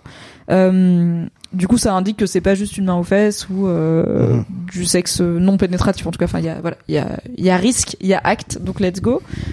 Moi, je l'ai pas du tout lu comme c'est la première fois, parce que déjà quand Alicent va embrouiller Aegon, elle dit euh, tu peux pas arrêter de faire ça, et aussi parce que dans le bouquin, bah c'est comme je vous ai dit un truc plutôt habituel et chronique euh, chez Egon euh, d'aller euh, violer ou agresser sexuellement ou abuser ou en tout cas coucher avec des femmes de plus basse extraction que lui, ce qui pose tout de suite la question de bah en fait mec t'es le fils du roi donc en fait peu importe ce que tu veux faire avec une meuf tu vas pouvoir le faire donc c'est pas le consentement est un petit peu vague. Et et là c'est très en fait c'est intéressant parce que donc la- en fait c'est assez forcé pour que la reine le sache. Et je pense qu'il y a un vrai truc de c'est arrivé plein de fois mais c'est la première fois qu'Alicent elle est impliquée dans vraiment c'est un viol. Et je pense qu'elle a beaucoup fermé les yeux sur il fait son truc avec les servantes et tout. En plus il est non seulement ok c'est le fils d'Alicent et il est marié mais il est marié à la fille d'Alicent puisque Ouais. il est marié à Elena et du Ouais. coup Ouais. Elle a marié sa fille à un violeur, mais le violeur Ouais. c'est son fils. Tu vois, Ouais, enfin le niveau de zumba mental dans laquelle elle est Alicent, c'est compliqué. Qu'est-ce que t'as pensé de cette scène avec Diana la servante Moi, je pense et de que- ce que ça dit d'Alicent parce que c'est surtout pour elle cette scène? Et après on parlera de Talia la, la servante d'Alicent qui est aussi là euh, dans ce moment. Euh, eh bien, euh, je pense que je pense que une nouvelle fois, elle lui met une tarte. Une nouvelle, une nouvelle fois, elle le met devant ses responsabilités. Enfin, elle le met pas vraiment devant ses responsabilités. Non mais attends, avant. Egon, la scène entre Alicent et la fameuse servante qui a Ouais. été abusée. Ah oui, ah oui, Qu'est-ce ah que oui, t'en d'accord, as ouais, ah oui, pensé euh, euh, Parce qu'en vrai chronologiquement. c'est une des Euh, donc, premières bah, il y, a scènes. une- il y a euh, déjà une question, c'est est-ce qu'elle est encore en vie ou pas euh, Ouais. La, la Alors oui. servante? Il y a eu pas mal de. de C'est sous-entendu qu'elle est morte, mais moi je crois qu'elle est encore en vie. Alors, une des questions qui est beaucoup revenue sur mon Instagram, et du coup j'ai creusé car je suis très professionnelle, donc Alicent, via sa servante Talia, lui euh, sert du Mounty, donc euh, cette boisson euh, contraceptive, en lui présentant ça comme, euh, écoute, euh, tu as une bourse d'argent pour les troubles qui vont avec la perte de ton emploi, et euh, voici du Mounty pour ne pas subir les conséquences euh, plus long terme de ce que tu as vécu. Et il y a plein de gens qui se sont dit, bah en fait ça de, c'est probablement du poison dedans, comme ça il y a pas de victime, il y a pas de témoins, etc. Alors, moi, je suis pas du tout partie du principe que c'est du poison pour plusieurs raisons. La première, c'est que je pense pas que Alicent est à ce point-là euh, de connassitude actuellement. Je pense qu'il y a une grande différence. Et c'est vraiment, il y a que House of the Dragon qui peut me faire dire ces phrases, ok? Tout comme j'ai dit tout à l'heure, ouais, il viole des meufs, mais au moins hein, c'est pas de sa famille, c'est quasiment euh, le truc que j'ai dit. En fait, je pense qu'il y a une grande différence entre Alicent qui fait avec une victime de viol ce qui est un truc qui existe encore aujourd'hui, c'est-à-dire d'acheter son silence. Globalement, c'est ça qu'elle fait, euh, et de la tuer. C'est vraiment pas la même chose. Et en fait, je pense qu'elle est clairement dégoûtée par ce qu'a fait Egon. Elle est pas en mode tu l'as cherché. Elle est pas en mode. Et je pense que quand elle réconforte la servante, elle est honnête, elle est sincère dans sa démarche de je suis désolée que t'aies eu à vivre ça. Et peut-être qu'elle reconnaît aussi une partie d'elle dans cette petite meuf qui a juste fait ce qu'on attendait d'elle. Et en fait, ça s'est mal passé, ce qui est littéralement la vie d'Alicent. Euh, je pense pas qu'elle l'a tué. Je pense pas qu'il y a du poison dans le Mounty parce que je pense pas qu'Alicent elle a buté une servante pour ça. Aussi parce que c'est quoi le worst case scénario La servante elle va aller dire à qui? Egon m'a violé. Et quand bien même elle le dit, qui la croira? Et c'est littéralement ce que lui dit Alicent. Elle lui dit moi je te crois. Et c'est là où elle sort de son rôle en fait de, de, de, rassurant, un peu maternel. Et en fait elle elle, elle lâche la meuf, elle s'éloigne elle se refroidit immédiatement, elle se remet un peu droite avec son étoile là euh, créée, enfin religieuse autour du cou et elle dit "Moi je te crois, mais à part moi qui va te croire? Et c'est là où elle commence à être une connasse, tu vois. Et je suis là, en fait, le pire c'est qu'elle a pas tort. Littéralement, cette meuf n'a aucun pouvoir contre Egon. Elle va dire à qui Egon Ouais. m'a violé, genre Egon 2, euh, le fils de la reine, et on va lui dire bah prouve-le, et elle sera là bah j'étais servant dans le château, il a fait ci et ça. Et littéralement n'importe qui dira bah non mais elle l'a bien demandé c'était une salope et puis de toute façon le roi il peut pas faire enfin le roi pardon. Ouais, le fils de la reine ne peut pas faire ça il est marié ouais. et c'est bon quoi. donc c'est littéralement comme nos désolés euh, dans la vie en fait. Euh, il y a plein de gens qui se font qui sont euh, abusés sexuellement par des gens qui ont plus de pouvoir qu'eux et il se passe rien en partie parce que ils ont rien à gagner à faire quoi que ce soit de d'action légale parce qu'en fait ils vont perdre parce qu'ils sont moins privilégiés par le système que ces gens-là. Donc déjà, je pense que Alicette n'a pas à la tuer. Donc pourquoi elle la tuerait, c'est quand même beaucoup plus risqué. Et aussi, je pense pas que c'est la pire meuf. Et je vous le dis comme ça, vous le savez, la réalisatrice, car c'est une réalisatrice, de nouveau, a confirmé qu'il n'y a pas de poison dans le Mounty que Alicent donne à Diana. Donc, elle n'est pas morte. Et pas de spoiler. Donc, Pas de spoiler. pas de spoiler. Et qu'est-ce que du coup t'as pensé de à la fois cette scène avec Alicent et Diana et Talia et euh, après avec Egon euh, parce que du coup quand ça tu me s'enchaîne. ce que j'ai pensé de choses Moi j'adore que aussi. je n'ai ton rien pensé d'autre que ce qu'il y avait à l'écran, en fait. Sérieux? Mais genre vraiment t'as vu cette scène et t'étais là. Ok, moi j'étais là. Attends. Ok, ils sont en train de vraiment poser Aegon comme un violeur en série. Ils sont en train de Ouais, positionner mais on l'a déjà un petit peu compris, ça. Bah, on l'a vu jeter des œillades à des meufs, c'est pas pareil. on l'a Ouais, jamais mais- vu toucher une meuf quasiment. Il Ouais. s'est touché lui. Enfin non, c'est tout. Il s'est juste touché lui-même. Ouais. Il a fait des œillades à des meufs qui toutes lui regardaient un peu en mode bon, euh, c'est le fils du roi, d'accord, mais euh, bah, bif bof. Il finissait Reb à chaque soirée euh, Ouais. à 22h, donc euh, c'est pas comme s'il scorait beaucoup. Il y a quand même un monde entre le Egon de l'épisode précédent qui était honnêtement, alors pas sympathique, clairement, mais qui était pas le pire gars, tu vois. Il y avait Bon, dans l'épisode précédent, il y avait un espoir déjà- pour ces moi, gamins, quoi. On me l'a déjà, on me l'a déjà, f- pour moi, on l'avait déjà framed comme un edge lord. J'emploie des termes anglophones. Trop d'anglicisme. C'est quoi un edge lord? Un edge lord, c'est un, un, un- une sorte de d'incel, quoi, une sorte de de de de, de mec euh, de masculiniste en gros quoi de, de Mhm. de gars qui se croient tout permis et qui qui est Ah de, oui, c'est un mec toxique, problématique. quoi de mec Bien sûr, de c'est un mec toxique et, toxique. pro- et problématique donc le next step quand ces gens-là deviennent adultes et qui sont des rois et qui sont ont dans le monde de George R. R. Martin c'est qu'ils violent des meufs C'est vrai. Cette anecdote est vraie. Et guess sorry what? tu vois It happens. genre euh, non mais enfin je veux dire c'est dégueulasse et on l'aime pas tu vois non, bien mais sûr. juste genre c'est pas euh, surprenant. Ouais, on Enfin, a vu, on a vu Geoffrey euh, euh, prendre des prostituées dans son truc et leur, et leur tirer à l'arbalète dans la gueule. On sait très bien que que que que que, que- moi je suis Team Black quoi. Y a pas de problème. Genre je sais, je sais qu'ils sont les méchants dans cette série. Tu vois. Il y a pas de méchant ou de gentil dans cette série. Ouais, quand ça fait 8 épisodes qu'on répète ouais, ça. ouais, et je sais. ça fait 8 épisodes sais, que la là- série essaye de ne pas être Team Black. non, mais et un je, peu et, Team je, Black. et, et je et je mets pas, je jette pas euh, Alicent avec l'eau du bain, mais on est quand même Team Black. Rappelons que la Team Black, c'est la Team Rhaenyra et ses descendants. Donc la team qui a été légitimée par Viserys qui est roi, ok. Et la Team Green, c'est évidemment la Team Alicent et ses descendants. je, je, je, je- Alicent, elle fait, ce- elle fait ce qu'elle peut dans cette histoire. Mais son, son, ses, ses gamins sont des ordures. père, c'est- son père, c'est une ordure. C'est oui, Ouais. mais en fait, le truc, c'est aussi, c'est pas comme si on avait vu beaucoup Viserys s'occuper des gamins qu'il a eu avec Alicent. Ouais, Donc ouais. si les gamins d'Alicent c'est des ordures, c'est la faute à qui, tu vois Ouais. Qui les a élevés à part C'est vrai, c'est vrai, Ah, c'est vrai, vrai, c'est vrai, c'est vrai. Oh, c'est pas trop, c'est pas trop. C'est vrai. Mais bon, voilà, ouais, ouais, ouais. J'étais, en tout cas, j'étais pas, j'ai, pas dit comment ça. Euh, Ah quoi. Aegon euh, Targaryen viole des femmes quoi Ouais, ouais, Non, j'étais- hein, vraiment genre- impensable pour un homme noble Non, qui a cette- clairement grandi avec aucune forme de challenge dans sa vie. J'ai pris cette information euh, comme elle m'a été donnée. Oui, oui. Eh bien, moi aussi, mais en même temps, je- moi j'ai beaucoup analysé Alicent parce que j'étais- en fait, c'est intéressant pour moi de justement, on est dans une opposition équipe green et équipe donc les green et les black, donc euh, la team Alicent et la team euh, Rhaenyra. C'est en plus un truc qui oppose deux femmes et euh, moi je suis assez vigilante à comment on oppose deux femmes et sur quoi on les oppose. Et du coup, j'étais là, ok, c'est une c'est une femme qui est confrontée à quelqu'un que j'aime a commis un crime sexuel envers une femme. Et c'est une situation Envers qui existe envers sa bah non parce qu'il a pas violé sa enfin Oui. a probablement violé sa fille aussi Oui, d'accord, oui, en tout cas il a trompé sa fille mais il a surtout violé sa- Non, non, je suis con, je, je Euh, mais oui oui ça ça enfin de toute façon encore vu ce que Elena elle dit au dîner euh, t'as pas tort hein. Et ça rappelle dans Succession, qui est la série, l'autre série HBO euh, dont on rapproche beaucoup House of the Dragon, puisque c'est une histoire de succession. La seule fille de la famille est amenée à un moment à défendre l'entreprise familiale contre des accusations de violences sexuelles protégées au, sein de l'entreprise, enfin cachées au sein de l'entreprise.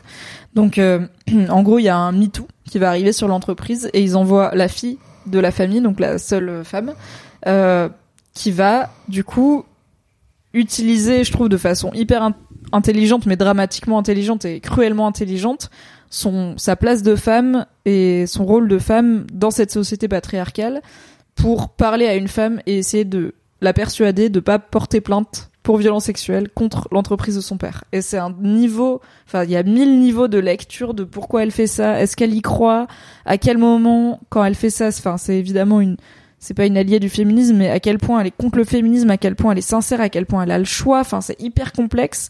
Et du coup, moi, j'ai vu arriver cette scène entre Alicent et une femme qui a été violée par euh, son fils comme quelque chose de très intéressant sur ok comment elle réagit et aussi pour moi ça dit beaucoup de comment la série essaye de nous garder relativement flexible entre les deux teams. Alors clairement, je pense que la majorité des gens sont team Rhaenyra, bah déjà parce qu'on part avec, c'est elle qui a été légitimée par son daron. Je pense qu'en 2022, on est aussi sensible à l'idéologie d'une femme reine et de la fin d'une d'un système patriarcal, même si bon, on sait qu'a priori dans Game of Thrones, il n'y a toujours pas de femme reine, euh, donc euh, voilà. Euh, et que Rhaenyra est super, mais le risque qu'ils ont, c'est que c'est de rendre le truc trop manichéen, que tout le monde soit trop team Rhaenyra. Ouais, bien sûr. Et du coup, chaque occasion qu'ils ont de réhumaniser Alicent, qu'en plus on voit moins que Rhaenyra, je trouve qu'elle est précieuse. Et je trouve que là, paradoxalement, ils ont réussi à l'humaniser sur une scène où elle défend son, enfin où elle condamne pas en tout cas son fils violeur, tu vois. Et je suis là, c'est un- c'est une prouesse d'écriture. C'est waouh, c'est très bien fait. Ouais, ouais, c'est, ouais, ça, ça, je suis d'accord avec toi à 100%. C'est et c'est je pense que c'est pas un truc que Game of Thrones aurait la série aurait réussi à faire en termes de nuances euh, parce qu'on n'en était pas là euh, à ce niveau de réflexion euh, sociétale. Euh, du coup, juste avant d'avancer, on va on, mini parenthèse Talia. Du coup, Talia, c'est le nom d'une meuf qui est une des la servante, la dame de compagnie principale de Alicent. Coucou Momo. Momo, c'est le chat. Euh, c'est la dame de compagnie de Alicent. Le personnage, il y a un et, chat euh, qui s'appelle Momo. Momo n'est pas dans la trop série. compliqué, Il est trop compliqué cette Twitch. série. Trop Non, il n'y a pas de commande Je Momo. comprends j'avoue. pas, il y a, il y, a, il y, a un- il y a un chat qui Il y a un vient. chat noir et blanc. Je comprends il pas, pas trop blond. compliqué ces débriefs. Trop Il de personnages. Trop de personnages, ils ont tous le même nom, Momo, Mimi. Je comprends rien. Je comprends rien à ces débriefs. Je quitte. Trop compliqué je pour quitte moi. ce live. Petit cucu néanmoins. Euh, du coup, Talia, oui, c'est la servante, enfin la dame de compagnie principale, visiblement de Alicent. On l'a déjà vu à quelques reprises rapides, notamment euh, dans l'épisode où on comprend que Larry Strong est euh, le le petit maître des chuchoteurs de Alicent où ils ont leur première dîner ensemble. À un moment, il y a une. À un moment, il y a une dame de compagnie qui rentre et Alicent lui dit Not now, Talia, et elle ressort.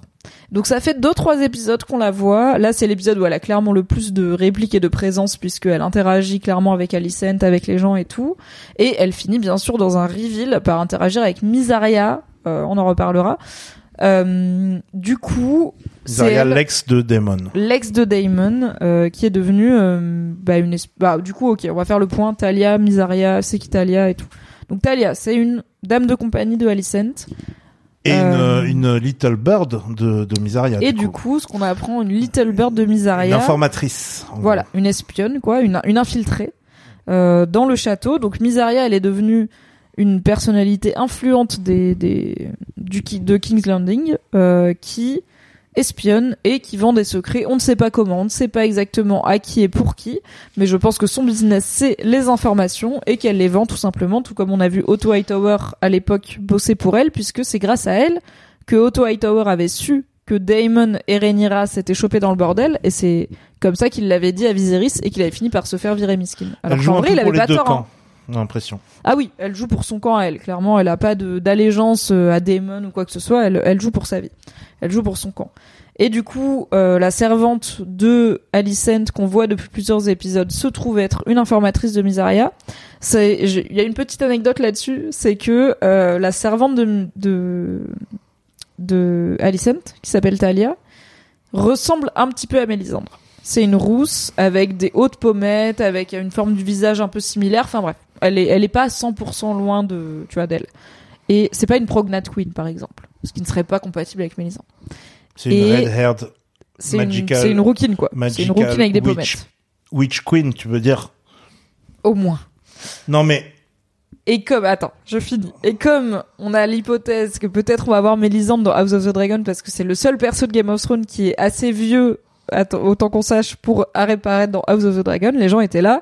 C'est sûrement la, servante de Alicent qu'on voit tout le temps et qui est une rousse avec des pommettes hautes et qui du coup ressemble un peu à Mélisandre et peut-être que, genre, à la fin de la série, en fait, en fait on se rendra compte que c'était Mélisandre depuis le début. Parce que genre elle va changer de tête et ça sera l'actrice qui jouait Mélisandre, Caris Van Houten, euh, de Game of Thrones. Moi, à la base, je pensais pas parce que j'adhérais à la théorie très réelle qui est que, en fait, cette actrice c'est la femme du showrunner. Du coup, peut-être qu'elle a des répliques parce que c'est la femme du showrunner et que ça veut pas forcément dire grand chose sur le rôle de son perso dans la série. Et je pensais ça jusqu'à cet épisode. Et en fait, quand à cet épisode, je me suis rendu compte que c'était une Little Bird de Misaria, j'étais là, ok, c'est plus d'importance que ce qu'on lui donnerait si c'était juste, ok, t'es la femme de, euh, tu vas avoir deux trois répliques. Et du coup, je suis en train de douter de moi-même, et peut-être que ça va être euh, Mélisandre à la fin. Maybe. Moi, je trouve ça dangereux ce que tu fais, Mimi. De quoi De donner de l'espoir aux gens Ouais, je trouve ça dangereux ce que tu fais. Parce que tu Parce penses que- qu'il n'y aura pas Mélisandre du tout Non, parce que Moi, je pense qu'il parce que on peut pas en parler parce que spoiler, mais il y a un chemin tout tracé pour l'arrivée de Mélissandre dans cette série qui est qui, Ah, non, qui c'est quand moi qui l'ai va expliqué, arriver il va être super. qui- ouais ben mais c'est toi qui me l'as expliqué donc je trouve ça dangereux et hypocrite même ce que tu es Oh. en train de faire. Mais non, mais j'aime, j'espère avoir raison dans le sens où il y a un perso, qui je vous le dis, il s'appelle Alice. Ok, c'est tout. Vous savez pas qui c'est. OK. Qui normalement devrait être le la meilleure candidate pour si jamais Mélisandre devait être dans cette série, j'aimerais que ce soit elle. Ok. C'est méga abusé. C'est méga mais abusé le nombre la de trucs dans Game of Thrones la on était là, mais c'est meilleure candidate. c'est évident que le truc est tout tracé et s'ils font ça, Internet se casse en deux beaucoup plus que si c'est euh, Talia la servante qui a trois lignes et Bah qui ouais, est juste et qui sert. En fait, pour moi, quand je regarde une série et que je vois concrètement la fonction narrative d'un personnage, je le prends pour argent comptant en fait. Et là, il y a c'est quand c'est quand on voit pas la fonction narrative des personnages, c'est Alice, on se dit genre, Mhm. qu'est-ce qu'elle fout là un peu, tu vois. Et là, on peut se dire OK, c'est peut-être Mélissandre. Ok. Tu vois ce que je veux dire? Oui. Mais là, Talia, elle a une fonction narrative qui est claire, être l'informatrice de de de de de, de trucs. Et et moi, mon ma théorie, c'est que cette euh, servante, Talia, c'est ça? Talia. Talia, Et littéralement, je Elle sais qu'elle s'appelle Talia parce qu'il y a un moment où Alicette lui dit Not now, Talia. Ouais, et c'est voilà. tout, quoi. C'est vraiment une no-bot. Ouais, donc ouais, c'est une nobot, c'est nobot, c'est rien, c'est personne. Elle a juste comme fonction de te dire, de dire au spectateur que Missandei, euh, non pas Missandei, euh, Missaria. Misaria Oui. est au courant Oui. de des agissements de Dagon et ça et genre il y a peut-être un Plus, Elle va lui- elle lui- elle est en train de lui ce dire- qui se passe à l'intérieur, mieux c'est. hein. vous avez une information c'est qu'il y a peut-être il y a eu un viol et peut-être qu'il y a un Mounty qui a été bu peut-être qu'il a marché peut-être qu'il a pas marché et dans le cas où il a pas marché il y a peut-être un bâtard Ouais, après, euh, c'est, enfin, c'est, pour moi, c'est un peu plus d'infos que ça. C'est pas juste le fait que Aegon ait violé une meuf qui compte, parce que encore une fois, je pense que c'est pas la première fois. ouais Euh, je pense qu'il y a beaucoup, enfin, évidemment, il y a beaucoup de choses qui se passent dans le Donjon Rouge à cet Mhm. épisode, qui en fait sont complètement ignorées du reste du peuple, tu vois. Et c'est, un des Mhm. trucs qui est intéressant dans, en tout cas dans le bouquin Feu et Sang et dans la série, c'est à quel point c'est rappelé régulièrement dans le bouquin, le peuple parfois n'a aucune idée. Il y a Ouais. l'enjeu du royaume qui se joue sur une nuit. Et le peuple dort dans son lit et Ouais, oui. va dîner à l'auberge et Ça, on va le voir dans le prochain épisode. tout. Et euh, il y a des choses qui vont se jouer dans euh, qui va traverser un pont-levis au bon moment et qui va monter un escalier deux secondes avant que son ennemi le voit et tout. Donc euh, Ouais. c'est hyper intéressant de voir un royaume tenir à si peu de choses. Quoi. Mais euh, et donc toi tu penses que Talia, elle raconte euh, ah ouais ça s'est battu dans la salle du de dans la salle à manger et euh, et Bah, pense Egon il a cas, dit euh, My- the Strong Boys et euh, il y a, du- y Ah a oui, du je pense bif. qu'elle va le Elle lui, raconter. elle lui euh, dit, ouais, elle- Ouais, ouais. tu penses que cette scène c'est pense Talia qui lui dit Missaria, ça elle est, elle est, elle est posée. Donc Missaria, c'est la compagne de Damon dans l'épisode 1 euh, qui, avec qui il couche au bordel et il lui dit ah non je suis pas d'humeur et il fait son speech sur euh, le l'héritier euh, Heir of the Day, Heir of One Day, donc Aegon, euh, Ouais, en tout cas euh, le tout prof, il s'appelait Aegon aussi, putain on n'en peut plus ou pas? On n'en peut plus. Non Balon, il s'appelait le petit gamin, bref. Plus. Euh, le fils de Viserys et Emma qui a été héritier pour un jour. Euh, ensuite, elle suit Daemon à Dragonstone. Daemon dit ah ma meuf elle est croire. enceinte donnez-moi un œuf de dragon et elle elle est là mais pas du tout mais en fait pourquoi tu fais ça si tu dis que je suis enceinte ils vont me buter? Et Daemon il est là ça va elle là vraiment non. Toi ça va. Moi ils vont me buter cordialement Ouais, je, me donc je me casse. et elle se casse. Et elle revient à King's Landing et elle devient espionne. Et voilà. Ouais hein, et il se retrouve euh, il se retrouve euh, gueule de bois chez elle aussi après avoir euh, ah oui. pas couché avec euh, Après avoir pas soulevé sa nièce, euh, qui était, rappelons-le, relativement mineure à l'époque, donc c'est pas si grave. Euh, mais oui, Misaria est still in the place. Et euh, du coup, maintenant, elle s'est, en plus de travailler avec Otto, on sait qu'elle travaille avec Otto puisque c'est grâce à elle que Otto a su que Damon et, et Rhaenyra étaient au, au bordel à l'époque, et bien maintenant elle a une servante infiltrée qui a l'air d'être une très proche de Alicent. Donc elle a vraiment tous les bails de, enfin une bonne partie des bails de King's Landing. Voilà, personnage à surveiller, c'est bien de le savoir qu'elle est là, c'est bien de savoir qu'on a des espions euh, in the place parce que ça fait toujours des dynamiques euh, intéressantes. Ta, ta, ta fanbase déteste Jon Snow, c'est ça, Mimi? Bah j'espère. Qui aime Jon Snow de nos jours? T'aimes bien Jon Snow toi? Il est boring me non? pas. Bah non mais moi non plus, mais le pain de mie ça me dérange pas non plus, mais j'en achète pas tu vois. J'aime bien le pain de mie. moi. Ouais. Bah moi tu vois j'aime bien les de tradition, du coup Jon Snow je suis là, c'est ok qu'il existe.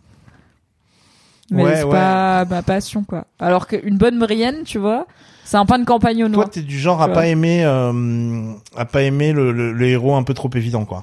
Bah, je déteste Harry soit- Potter, je déteste Frodon, je déteste Ouais. Jon Snow, j'adore Tyrion et Brienne et Luna Ouais, Lovegood. t'aimes, Donc, t'aimes quand c'est un euh, peu twisted. euh. Bien Moi, je trouve qu'il y a une certaine beauté dans le héros premier degré, quoi.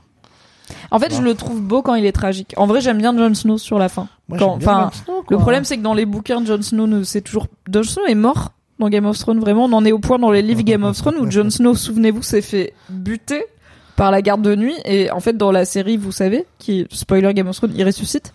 Euh, bah, dans les bouquins, pas encore parce qu'on n'en est pas arrivé là. Donc moi j'adore l'histoire de Jon Snow qui est le héros de base de n'importe quel bouquin fantasy, le fils bâtard mais en fait il a du sang royal, euh, de l'ancienne Ouais. lignée royale perdue, il Moi, peut je- chevaucher des dragons, cool, quoi. il est promis à la Ouais, princesse Princess machin, was promised, quoi. mais c'est l'aspect tragédie de Azor Ahai Ouais, qui me ouais, fait aimer ouais, Jon Snow, tu vois, c'est que la pire tragédie de sa vie c'est son destin, tu vois, c'est le truc qu'il veut pas. Lui il voulait faire des cunis à Ygritte et let's fucking go, c'est tout clair, quoi. Et à la limite, chevaucher un dragon, il était là. C'est ok. Je veux Ok. bien le faire, c'est ok, ça va. Mais il voulait pas le pouvoir, quoi. Mais du coup. Oui. Euh, parce que du, ce- on, on me dit dans l'oreillette qu'il est en ce moment même au Parc des Princes. Kit Harington Ouais. Oh là là Et il est derrière la porte ah Non, c'est faux. Je n'ai pas encore ce pouvoir. Ah là là Bah Il y a un écoutez, truc il à est faire, pas loin quoi. de chez moi. Ouais, je vais lui... En vrai, alors, voilà, premier Doug, cette anecdote est vraie. Quand il y avait des acteurs de Game of Thrones à Paris, je leur envoyais des DM au cas où, avec le compte Mademoiselle, qui était genre un compte certifié avec 150k followers, donc je me disais, bon, ça va, tu vois, ça fait pas trop Ouais. miskin. En mode, ok, on est un média, j'aime trop Game of Thrones, voici tout ce que je fais sur Game of Thrones, j'aimerais trop vous interviewer. Genre, on sait jamais s'ils ont le temps pour une interview sauvage de 10 secondes dans un coin de rue, tu vois, genre, bah non, c'est Kit Et Harington, il y a vraiment, il a mieux de à. Xora Xoran Doxos qui t'a, qui t'a répondu, c'est ça? C'est quoi? J'aurais aimé... Moi, j'aurais pris... Moi, j'aurais adoré Jorah Mormont. C'était vraiment un de mes Ouais. préfs. euh, Ouais. Mais euh, non, je n'ai- jamais eu personne de Game of Thrones. Pourtant, il est bien vanilla, lui, hein. Ouais, ouais, il est un peu boring. Ok. C'était une a- parenthèse. C'était une longue parenthèse. On avance. Ok. Donc, alors, on a cette petite scène avec Rhaenyra, Rhaenys et Re- euh, Bella. Et pas Rena, sinon fuck you, devant l'arbre cœur, euh, où c'est le moment où en fait Rhaenyra et Rhaenys se mettent d'accord sur ce qu'elles ce qu'elles font là et ce qu'elles vont faire. Et du coup, je pense que c'est important qu'on en parle parce que je pense que plein de gens sont là, on s'en fout. Euh, Non, avançons. on s'en fout pas du Euh, tout. alors c'est pas Jean Blanc, c'est Jean Neige. Par contre, son nom euh, officiel, voilà, il s'appelle pas John White, il s'appelle Jon Snow. Jean Neige est le nom français, mais il a le droit d'exister, on est ravis. Euh, Rhaenys, Rhaenyra et euh, Bella qui se retrouvent, c'est une bonne occasion de comprendre c'est quoi les enjeux qui se jouent et c'est quoi les enjeux qui se jouent au niveau succession de la Velaryon, ça l'a compris, mais Mhm. entre elles. Est-ce que tu... Je me rappelle plus. Alors du coup, ce qui se passe, c'est que... Enfin, je m'en rappelle, je, me rappelle, Oui, oui, je tu- vois la scène, mais je, je, je sais qu'elles se disent un truc, que Rhaenys dit, ouais, je sais pas, Ouais. et qu'au final, quand ils sont de, devant, euh, devant Viserys, elle dit, ouais, on va Ouais. les marier. En gros, ce qui se ça, passe, c'est que, alors la première chose qui se passe, c'est qu'on apprend que, en fait, donc Damon et euh, Lena ont eu deux enfants avant que Lena meure euh, par euh, accouchement raté et Dracarys euh, sauvage euh, de Vagar, où elles ont eu des jumelles. Il y en a une qui a un dragon et une qui a pas de dragon. Ça, on le savait. Ça, on le savait. Il y a, mais ce qu'on savait pas, c'est qu'il y a une de, en gros, elles vivent euh, séparément maintenant les jumelles, puisque celle qui a pas de dragon est restée euh, du coup à Driftmark avec Rhaenys pour euh, être ce qu'on appelle Ward. Alors c'est aussi sa petite fille, hein, donc euh, ça va, c'est pas bizarre. Euh, mais en gros, Ward, c'est pupille, où du coup tu apprends dans une famille noble à jouer les rôles euh, de jeune femme noble, etc. Et ça a en vrai aussi un petit côté otage, puisque c'est ça qui était Theon Greyjoy dans Game of Thrones chez les, à Winterfell chez les Stark, c'est qu'il était Ward, donc pupille, Mais dans son cas, comme c'était un Greyjoy et que les Greyjoy, ils aiment trop faire la guerre à des gens qui ont rien C'est une demandé. punition, quoi. Bah, en fait, c'est une, c'est une, euh, c'est un otage. C'est-à-dire, Oui, c'est une garantie, c'est- quoi. Voilà, c'est une garantie. C'est plus ça. C'est déconnez pas parce qu'on a votre gamin. C'est un peu aussi le rôle de ça. Et du coup, comme il y a une gamine euh, Velaryon chez Rhaenyra et Daemon et une gamine Velaryon chez Rhaenys, la famille Velaryon, elle va s'entendre bien entre voilà. C'est va pas Ward de, ils étaient pas Ward chez Harin, d'ailleurs, euh, euh, Chez les Harines, euh, qui? Ned et, et Robert? Ned et Robert, ce sont mais incroyables. Ned, What Ned Stark. T'as des trucs, des fulgurances, mon gars. Tout à fait. Ned Stark et Robert Baratheon à l'époque étaient, il me semble, tous les deux. Je pense que tu dis pas de bêtises. Pupilles chez les Harines, donc euh, dans les Airiers. Euh, non, pas dans les Airiers, dans le Val d'Arine, avec. euh, Et c'est là où Ils se sont rapprochés. Stark. Bah, Kathleen, sont Kathleen. Tully qui est devenue Ouais. Kathleen Stark euh, Ouais, aussi a fait son son éruption, je pense, son apparition. ouais, ouais. Et puis qu'il a pris, Voilà. il a pris le père euh, comme, euh, comme, Qui a pris le père qui? Non, non. C'est qui le, la Hand of the King qui meurt au début de Game of Thrones? Euh, C'est John Arryn. Ouais, voilà. C'est John Arryn, tout à fait. Le mari de Lisa Stark, euh, non, Lisa Arryn, Oui. la sœur de Kathleen Stark, celle Voilà. qui allait de son gamin qui a 18 ans là environ. Euh, voilà, elle a été mariée avec John Arryn. Waouh, Voilà. bam bam on bam. est bon, on Encore est une bon, fois, je sais on pas est quel- bon. Vous regardez pas un, vous regardez pas un débrief de gens qui découvrent. Je suis pas hyper sûre de qui est le premier ministre actuel de la France, mais je sais qui était la main du roi quand Robert Baratheon est mort. Hey, oh. anyway, du coup, euh, donc voilà, il y a une des jumelles Velaryon qui est euh, avec Rhaenyra et Daemon, Daemon étant son père, et il y en a une qui est avec Rhaenys euh, et Corlys, mais Corlys est actuellement en guerre, Rhaenys étant sa grand-mère. Ok. Et ces deux gamines ont l'air de très bien aimer leur grand-mère, leur père, enfin ça a l'air d'aller leur vie. Tout va bien. Et euh, c'est là où, du coup, en fait, Rhaenyra est venue. En fait, le truc, c'est que Rhaenyra et Daemon n'ont jamais été factuellement invités à cette négociation. C'est Rhaenys et Vaemond. Putain, genre, on n'en peut plus ces prénoms. Et. Putain, Rhaenyra et Daemon n'ont pas été invités par Rhaenys et Vaemond. Comment on est censé faire un podcast sur cette série, ok Rhaenys, donc la reine qui ne, qui ne fut pas reine, et Vaemond, le frère de Corlys, ok ont décidé d'aller, enfin en tout cas Vaemond a décidé d'aller contester la succession de Driftmark Ouais. et d'aller à King's Landing. Lui, il a pas invité Rhaenyra, il a pas invité Daemon, il s'en fout. Et Rhaenys non plus. C'est du coup l'une des jumelles de Daemon et Lena, qui est je crois Bella, qui a envoyé une lettre. Oui, Ah, c'est Bella, qui a envoyé croc. le parchemin que Daemon Ah, a déroulé en revenant des autres dragons. Moi, j'ai mis pause pour lire le parchemin, Ah, les gars. J'ai pas le temps. Bravo, Je n'ai pas ce mais temps. Bravo, mais Et c'est elle qui les a pré- qui a prévenu Ah ouais, ça, c'est à. Dragonstone Ouais, que euh, bah, tonton Velaryon il va à King's Landing il va dire que Driftmark devrait pas être euh, office de Lénore et Rhaenyra et euh, du coup vous devriez probablement ramener votre cul quoi et euh, ils étaient là ouais on va ramener notre cul et du coup ils ont ramené leur cul en ramenant la jumelle de Bella D'accord. qui du coup est la fille de Daemon donc elle vit avec eux enfin les deux sont les filles de Daemon mais elle elle vit avec eux et ça a servi à attendrir Rhaenys puisque Rhaenys du coup elle a pas vu son autre petite fille depuis 6 ans depuis euh, ce funeste euh, Génial. épisode précédent. Et d'ailleurs, elle Génial. lui dit si tu peux, enfin, tu pensais pouvoir m'attendrir avec la présence Ah, de ma petite fille. D'accord, c'est pour ça. Ah Tout putain, pas mal, pas mal, pas pam, mal, pam, pas pam, mal, pam, pas pam. mal. Mais c'est aussi là qu'on voit que Rhaenyra, she come to play, tu vois. Ouais, elle ouais, vient pas sûr. juste en mode, oh non, mon père a besoin de moi. Elle vient en mode, je viens Ouais, hein, et je sûr. joue la strat, tu vois. Ouais. Et Rhaenys, elle lui dit, tu sais, au-delà de t'amènes ma petite fille que j'ai pas vue depuis longtemps pour m'amadouer, Rhaenyra, elle la regarde en mode, tu vas pas m'en vouloir de l'avoir fait, tu vois. Elle est la Ouais. game recognize game, hein. Ouais, Évidemment, ouais, je l'ai fait pour ça et évidemment, ça t'a quand même fait plaisir, donc c'est pas grave. Ouais. Et en gros, le discours de Rhaenyra à ce moment-là, c'est girl, soutiens-moi, soutiens ma succession. En fait, mon daron, il a dit, c'était moi la reine. Du coup, mes enfants, ils sont légitimes parce que hum, sinon c'est chiant.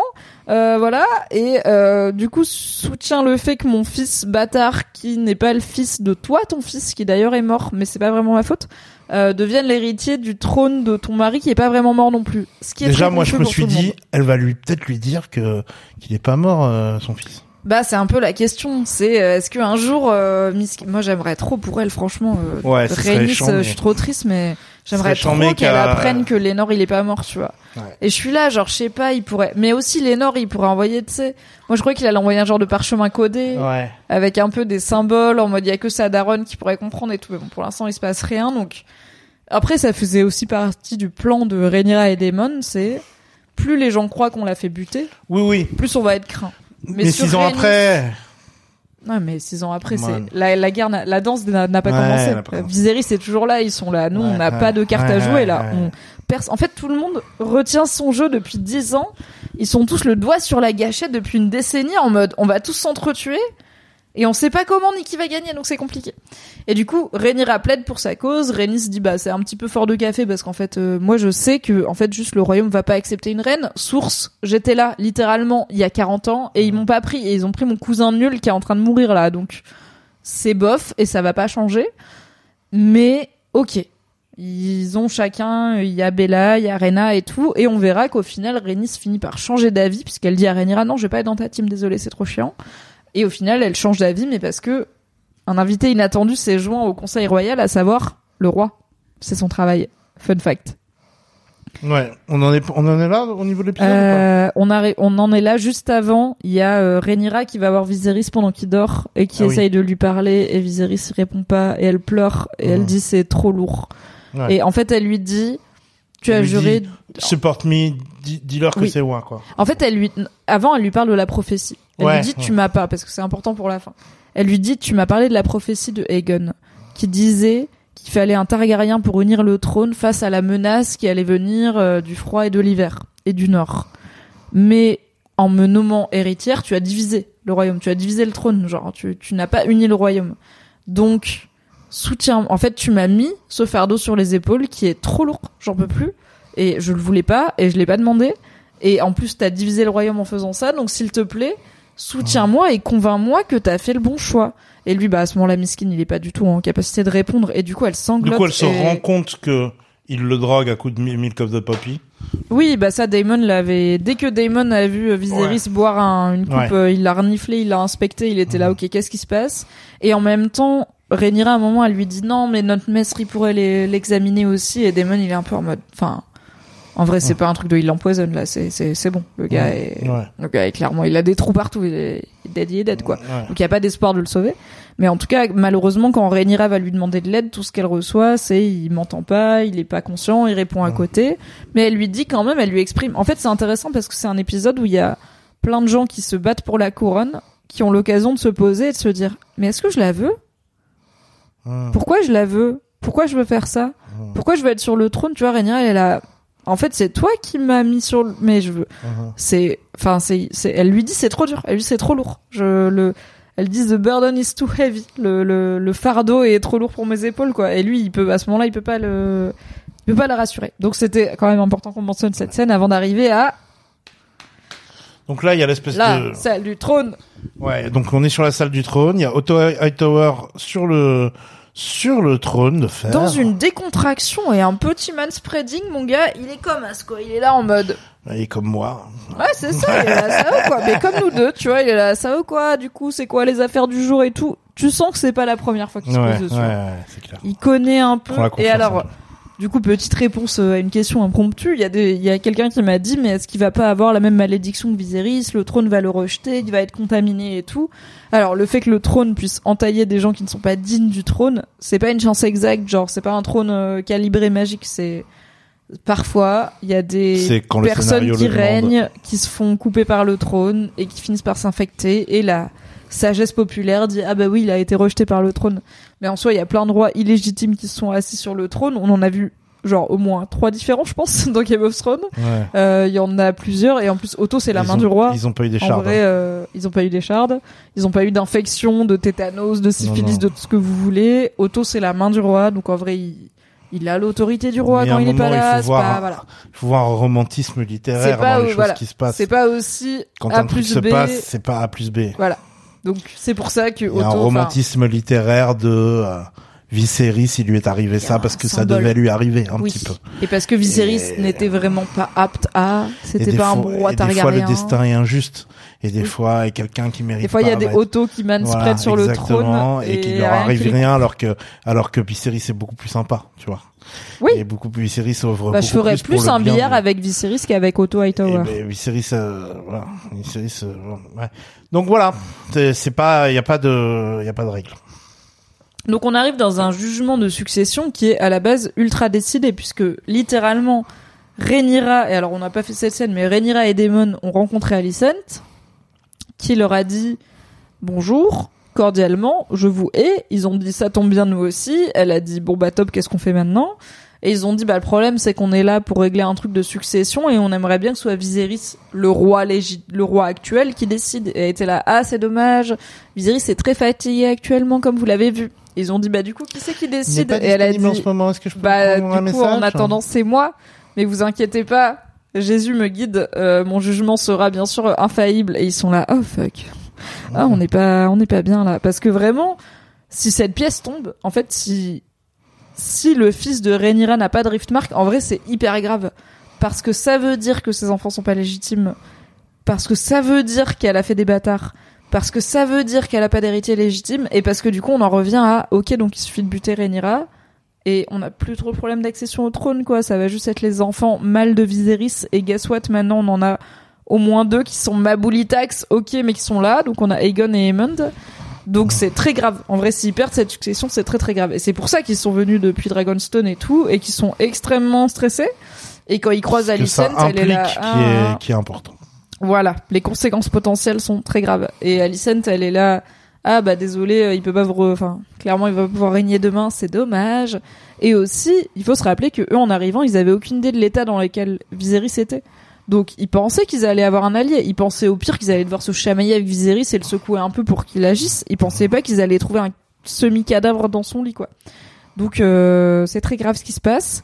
Et cette affaire de succession, du coup, normalement, est réglée en trois coups de cuillère à peau, puisque en gros, pour vous résumer l'enjeu, il y a deux parties. Il y a euh, la, Ça s'appelle le- ça une pétition.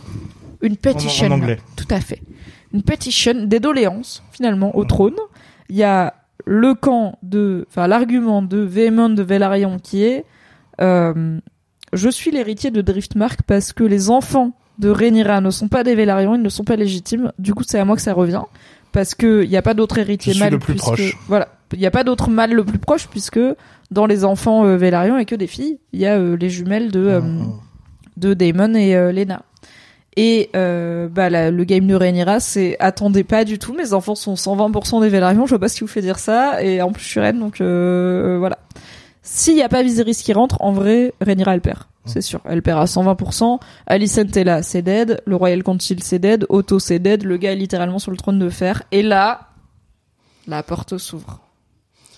Ouais, donc en fait, Rhaenyra est, en- est sur le point de faire son Son plaidoyer Tout à fait. et Ça pétitionne. elle est elle est coupée dans son élan par la porte qui s'ouvre et là ils refont ce qui ce qui ce qui faisait beaucoup dans dans Game of Thrones King of the Andals King of the Last uh, King of the, First Man. King of the First of his name. First of his name. Viserys Targaryen qui arrive tel le parrain avec sa canne Moi, et je avec son, son avec son- Littéralement, j'ai posé mon tel, j'ai ouvert la bouche, j'étais là en mode.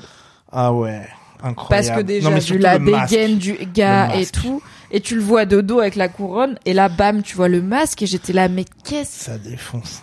C'est incroyable ce qui se passe. il y a une petite vrai. musique et ça défonce. Là, alors apparemment, j'ai pas vérifié, ok, mais apparemment le thème musical, c'est le thème musical de Robert Baratheon. Ah ouais? Qu'ils ont remis du coup pour Viserys qui marche sur le trône. Et si c'est Ah vrai, c'est très beau, grave, j'adore. c'est très beau Et c'est vraiment, c'est littéralement ce que Rhaenyra lui a demandé la nuit d'avant en pensant qu'il l'entendait pas parce qu'elle Ouais, la reconnaissait ouais, pas du tout et lui parlait comme à sa femme. Et elle était là vraiment. J'ai juste besoin, là j'ai besoin que tu me soutiennes, j'ai besoin que tu sois dans ma team et il était pas présent à ce moment-là et elle a fondu en larmes, elle était là mais en fait je suis finie. Genre je suis finie non seulement En fait, Rhaenyra, elle est pas en mode ah non, je serai jamais reine. Ça, à la limite, is ok. Elle est là. En fait, vraiment, je vais me faire buter si je suis pas reine. Tout comme Ouais. Alicent, elle est là. Si Rhaenyra est reine, mes enfants vont se faire buter. On est, on est même pas tant sur une lutte de pouvoir. Hein. On est aussi sur des gens qui pensent vraiment qu'ils vont se faire buter C'est la et que les gens qu'ils aiment vont se faire buter et son daron qui arrive et la porte qui s'ouvre et Otto, la tête de Otto qui est là, oh no, qui Ouais, est sur ouais. le trône en mode, hop là, je me lève discreto, genre peut-être il I m'aura will pas sit vu. on the throne today. Incroyable. Déjà le temps qu'il met à traverser toute Ouais. la pièce. c'est trop beau. Chaque image, tu peux faire un arrêt sur image, c'est un tableau. non mais c'est C'est incroyable. trop bien. Il a ce putain de masque de fantôme de l'opéra qui est un peu du bonus, mais qui est trop bien. Qui est, qui est de trop, enfin qui est trop drama et Ouais, en qui même temps c'est des Targaryens. C'est trop Ils bien, sont tu vois. tellement drama pour rien. bien. Et je veux dire le crab feeder, il avait bien. un masque. Il avait le même euh, masque en vrai. Quasiment. Alors, je me dis bien. que peut-être c'est un... limite je me suis dit peut-être ça va confuser des gens, tu vois. ouais. Déjà le masque du crab feeder c'était compliqué de dire c'est un masque de Sons of the Harpy mais qui est modifié et tout. Euh, là c'est juste littéralement il me semble qu'il n'y a pas de signification au masque au-delà de c'est parce que C'est pour cacher. pour garder le reveal de sa vraie tête. Ouais. Euh, c'est parce que il y a un côté fantôme de l'opéra qui est pour moi une vraie inspiration Ouais. beaucoup de la part des gens qui ont créé les Incroyable. costumes. Non mais l'image elle est trop bien. Et en vrai, c'est et alors ça je l'ai eu 24 heures après. C'est un Viserys Targaryen qui a de l'or fondu sur la gueule, tu vois. Il a littéralement le même. Ah merde. Eh, Oh le frère de Daenerys, vous l'avez Merde il a le même nom. Merde. Oh là là, trop forte. Ça c'est Mimi ça. Ça c'est Mimi. Elle dit qu'elle est stressée mais elle est en pleine forme. vraiment genre. Elle est en pleine forme. Elle est en pleine forme, Ça, elle nique tout. Elle nique tout, elle nique tout. C'est tout. Du coup, je pense qu'il y a un écho de maybe c'était voilà pas ta meilleure idée Non, de non. mettre de l'or euh, mou sur ta tête en tant que Viserys Targaryen premier Mais du il est nom. pas mou l'or un- là qui me qui met. Non, mais enfin c'est un masque rigide, mais tu vois c'est de l'or quoi. Il est quand même. En Ouais. fait, il est. C'est pas juste une paroi, il est façonné, il y a un point Ouais, d'œil, il y a un peu, ouais. tu vois. Ouais, mais là il est pas en face de son trou. Non, il est para. Ouais, Enfin, le truc est. Peut-être il l'a pris à quelqu'un d'autre, tu vois. Non, mais c'est ça qui est encore mieux. Il vient d'où son masque C'est ça, c'est c'est encore mieux. C'est vrai- c'est vraiment genre de toute façon que l'œil soit à la place du trou ou pas, peu importe puisqu'il y a plus d'œil à ce moment-là. Et Oui, c'est ça façon, qui il est encore rien. plus ouf, c'est que c'est genre limite il a découpé une statue, et il s'est fait un, un masque avec Oui, quoi. on sait pas Tu trop. vois ça a pas l'air hyper ouf, c'est trop ouf, c'est trop bien, c'est trop bien. C'est trop Et bien. après, effectivement, alors il tombe, je- il fait tomber sa couronne. C'est Damon qui le ramasse, qui l'aide à le il poser sur le trône. il s'avance vers vrai, le un vrai truc d'amour entre frères. Moi, j'adore quand il y a des mais moments. J'adore quand il y a des moments comme ça. J'adore quand il y a des moments comme ça. Moi, j'ai failli pleurer pendant le dîner. Ah non, mais le dîner, on va en parler. Mais en vrai, il y a un vrai truc de quand t'as déjà eu un proche malade en phase. Ouais, ouais. euh, Moi, ça m'a rappelé mon grand-père. Et. Ouais, Moi, voilà. Ça m'a rappelé mon Quand t'as déjà eu des proches qui sont pas loin, putain. c'est hyper. euh, Ah, ça m'a intime et touché, présent. quoi. Et puis, la petite Et- musique, et tu les vois tout ce qu'il fait. Même Otto, il a l'air sympa dans ce moment. Mais dans oui, ce moment-là. Même, Même Otto, Otto, il a l'air cool. Grave. Genre, il fait des petits, hey! et tout. Ouais, Hey franchement, yo. trop bien. Putain, le dîner, il était trop, trop bien. Grave. Y a Bon, pas de va- scène entre ça et le dîner. Non, je crois pas. On va finir. Ouais, on va finir la scène du trône parce que je vais faire une petite pause pipi. Mais du coup, on va faire une petite pause. Comme ça, je vous le dis. Si vous avez envie de faire pipi, ça va être maintenant. Euh, du coup, voilà. Le seul truc, c'est que il dit à Otto, "I will sit the throne today." Et Otto est là. Hmm, D'accord, ok. Moi, j'ai jamais dit que vous pouviez pas. N'hésitez pas à y aller. Parce que quand même, on l'a vu euh, interagir deux trois fois avec Otto en mode, "Je vais faire des trucs aujourd'hui." Et Otto est là. Oh non, mais c'est dommage. euh, non, c'est pas sur le planning. Et du coup, ce qu'il fait, c'est qu'il rélégitime Rhaenyra comme l'héritière de la du trône et Rhaenyra, rélégitime ses Rhaenyra enfants. dévoile en public le, le, le contrat de marier. Euh, C'est Rhaenys qui le fait. Rhaenys, pardon. C'est encore plus puissant. Rhaenys, euh, En gros, Viserys le roi, il dit la seule personne qui peut nous éclairer sur les intentions de Corlys Velaryon, qui rappelons-le n'est pas mort, hein. Il est pas mort il est du pas tout. mort le Il gars officiellement, on ne sait pas. Il est- Il est toujours pas déclaré mort. Ils ont spoiler pris de alert, l'avance. il... non. A priori, pour l'instant, bah, je- moi je pense qu'il meurt pas, mais non, mais voilà. voilà. Euh, du coup, Viserys s'est dit bon bah si jamais Corlys avait changé d'avis, qui pourrait nous le dire C'est Rhaenys. Au Et point c'est que là- son absence dans, ce- dans cet épisode est presque un plot point un peu forcé. Oui, mais en même temps, c'est aussi Ouais. un vrai truc de Ouais. bah oui, si tu vas faire là. Et aussi, c'est un truc de il a pas digéré la mort de Lénore, tu vois. Pour Ouais, lui, ok. Lénore, enfin, il a perdu vraiment ses deux gamins en une journée. Il a perdu sa fille Ouais, et son ouais. fils. Donc il part en Je guerre pense qu'il a. Vriax et en part- plus il, part- était. le- En gros, c'est ça. Il part en, il, Oui. il part en guerre aux Stepstones pour pour pas pour oublier. Oui, et pour oublier aussi que, bah, du coup, le nom de sa famille va être tenu par des bâtards. Parce que c'est ça aussi, c'est que, pour lui, euh, c'est les, enfin, les Vélarions, entre guillemets, de Rhaenyra qui vont Ouais, prendre le ouais, nom de sa ouais. famille, et du coup, il est parti oublié et être dans le déni de tout ça, et il est blessé, et peut-être mourant, et on va voir s'il revient. Mais du coup, la logique de Viserys quand il finit par arriver en haut de son trône, qui est genre une épopée, mon gars, on pourrait faire 127 heures hein, le film juste sur lui qui arrive de la porte au trône, mais il y arrive. Et du coup, la seule personne dont il accepte de l'aide, c'est Daemon. Et en fait, il refuse toute l'aide et sa couronne, elle tombe. Et il y a une main qui arrive pour la prendre et on sait pas qui c'est. Tout comme au début dans les Clés of the Dragon, on avait des bottes et on savait pas qui c'était. Et la caméra, elle... et lui-même, il est là. J'ai dit, je voulais pas d'aide. Et il tourne la tête Smith. et il voit Daemon. Et Daemon, il est là. Let's go. Et il, l'assoit sur le trône et il lui pose la couronne sur la tête. Je suis là. il s'aime vraiment trop, j'en peux plus. Genre, vraiment, Daemon, il aime son frère. Il est fucked up et sociopathe et fracassant et il a tué sa femme. Ok, d'accord. Et aussi un random gars dans l'épisode précédent. Mais il aime son frère et c'était extrêmement touchant. Ouais. Cool, cool, cool. Voilà. Et du coup, c'était quand même important. Euh... Il est cool ou pas Damon dans le chat Il est cool, Bien sûr, il est cool, Damon, dans le chat. Et du coup, que je vérifie avant la scène du dîner qui arrive. Dîner là, ok. On est bon. En baume. Ah oui. Ah oui, bah oui, Vaemond quand même. Tu sais, quand Ah oui, oui, oui, euh, tu te souviens que Donc, oui, il y a ah, donc il y a quand même euh, ce, ce moment. Tellement où- le procès, où- il sert à rien, on est là. Ouais, du coup, on avance Ouais, au dîner. ouais. C'est quand non, même ouf. Vaemon, Vaemon dit. Dans cet épisode, un mec se fait couper la tête devant le trône de fer et nous on est là ah désolé on avait oublié on était passé au dîner on était passé au banquet d'après quoi où il se passe les vrais trucs Ouais. mais quand même Non, non, non, il se passe un. Non, c'est incroyable. ce- moment. il a décidé d'être là on va arrêter les subtweets on va parler On va on parler choses. clairement Et en fait, c'est On va dire les termes. Ah ouais. Clairement, c'est un suicide. suicide by euh, Daemon Mais c'est un. Suicide un- by ouais, Targaryen. Exactement. Et puis voilà. Et donc il, il, il dit les choses. Il dit voilà, les enfants de Rhaenyra sont, sont des bâtards et en plus d'une grosse pute. ouais il dit Rhaenyra euh, est une pute et ses enfants sont des bâtards et c'est ciao Et, et, donc ciao. là, donc il commet high treason. Donc là, il y a pas de- il y a- trahison euh, de devant, suggérer que l'héritière du trône est illégitime c'est non devant assez de témoins pour qu'il n'y ait pas besoin de, de- d'un- dont le roi qui est sorti Ouais, de chez ouais, lui pour la première fois en le cinq roi ans. qui a sorti sa dague. Le ro- mais Viserys, le gars, il doit lui rester deux phalanges, je pense max, dans son corps, et il est là, je sors ma dague quand même. C'est la Ouais. méga incroyable cette combativité. Moi, Ouais, j'adore. Donc voilà.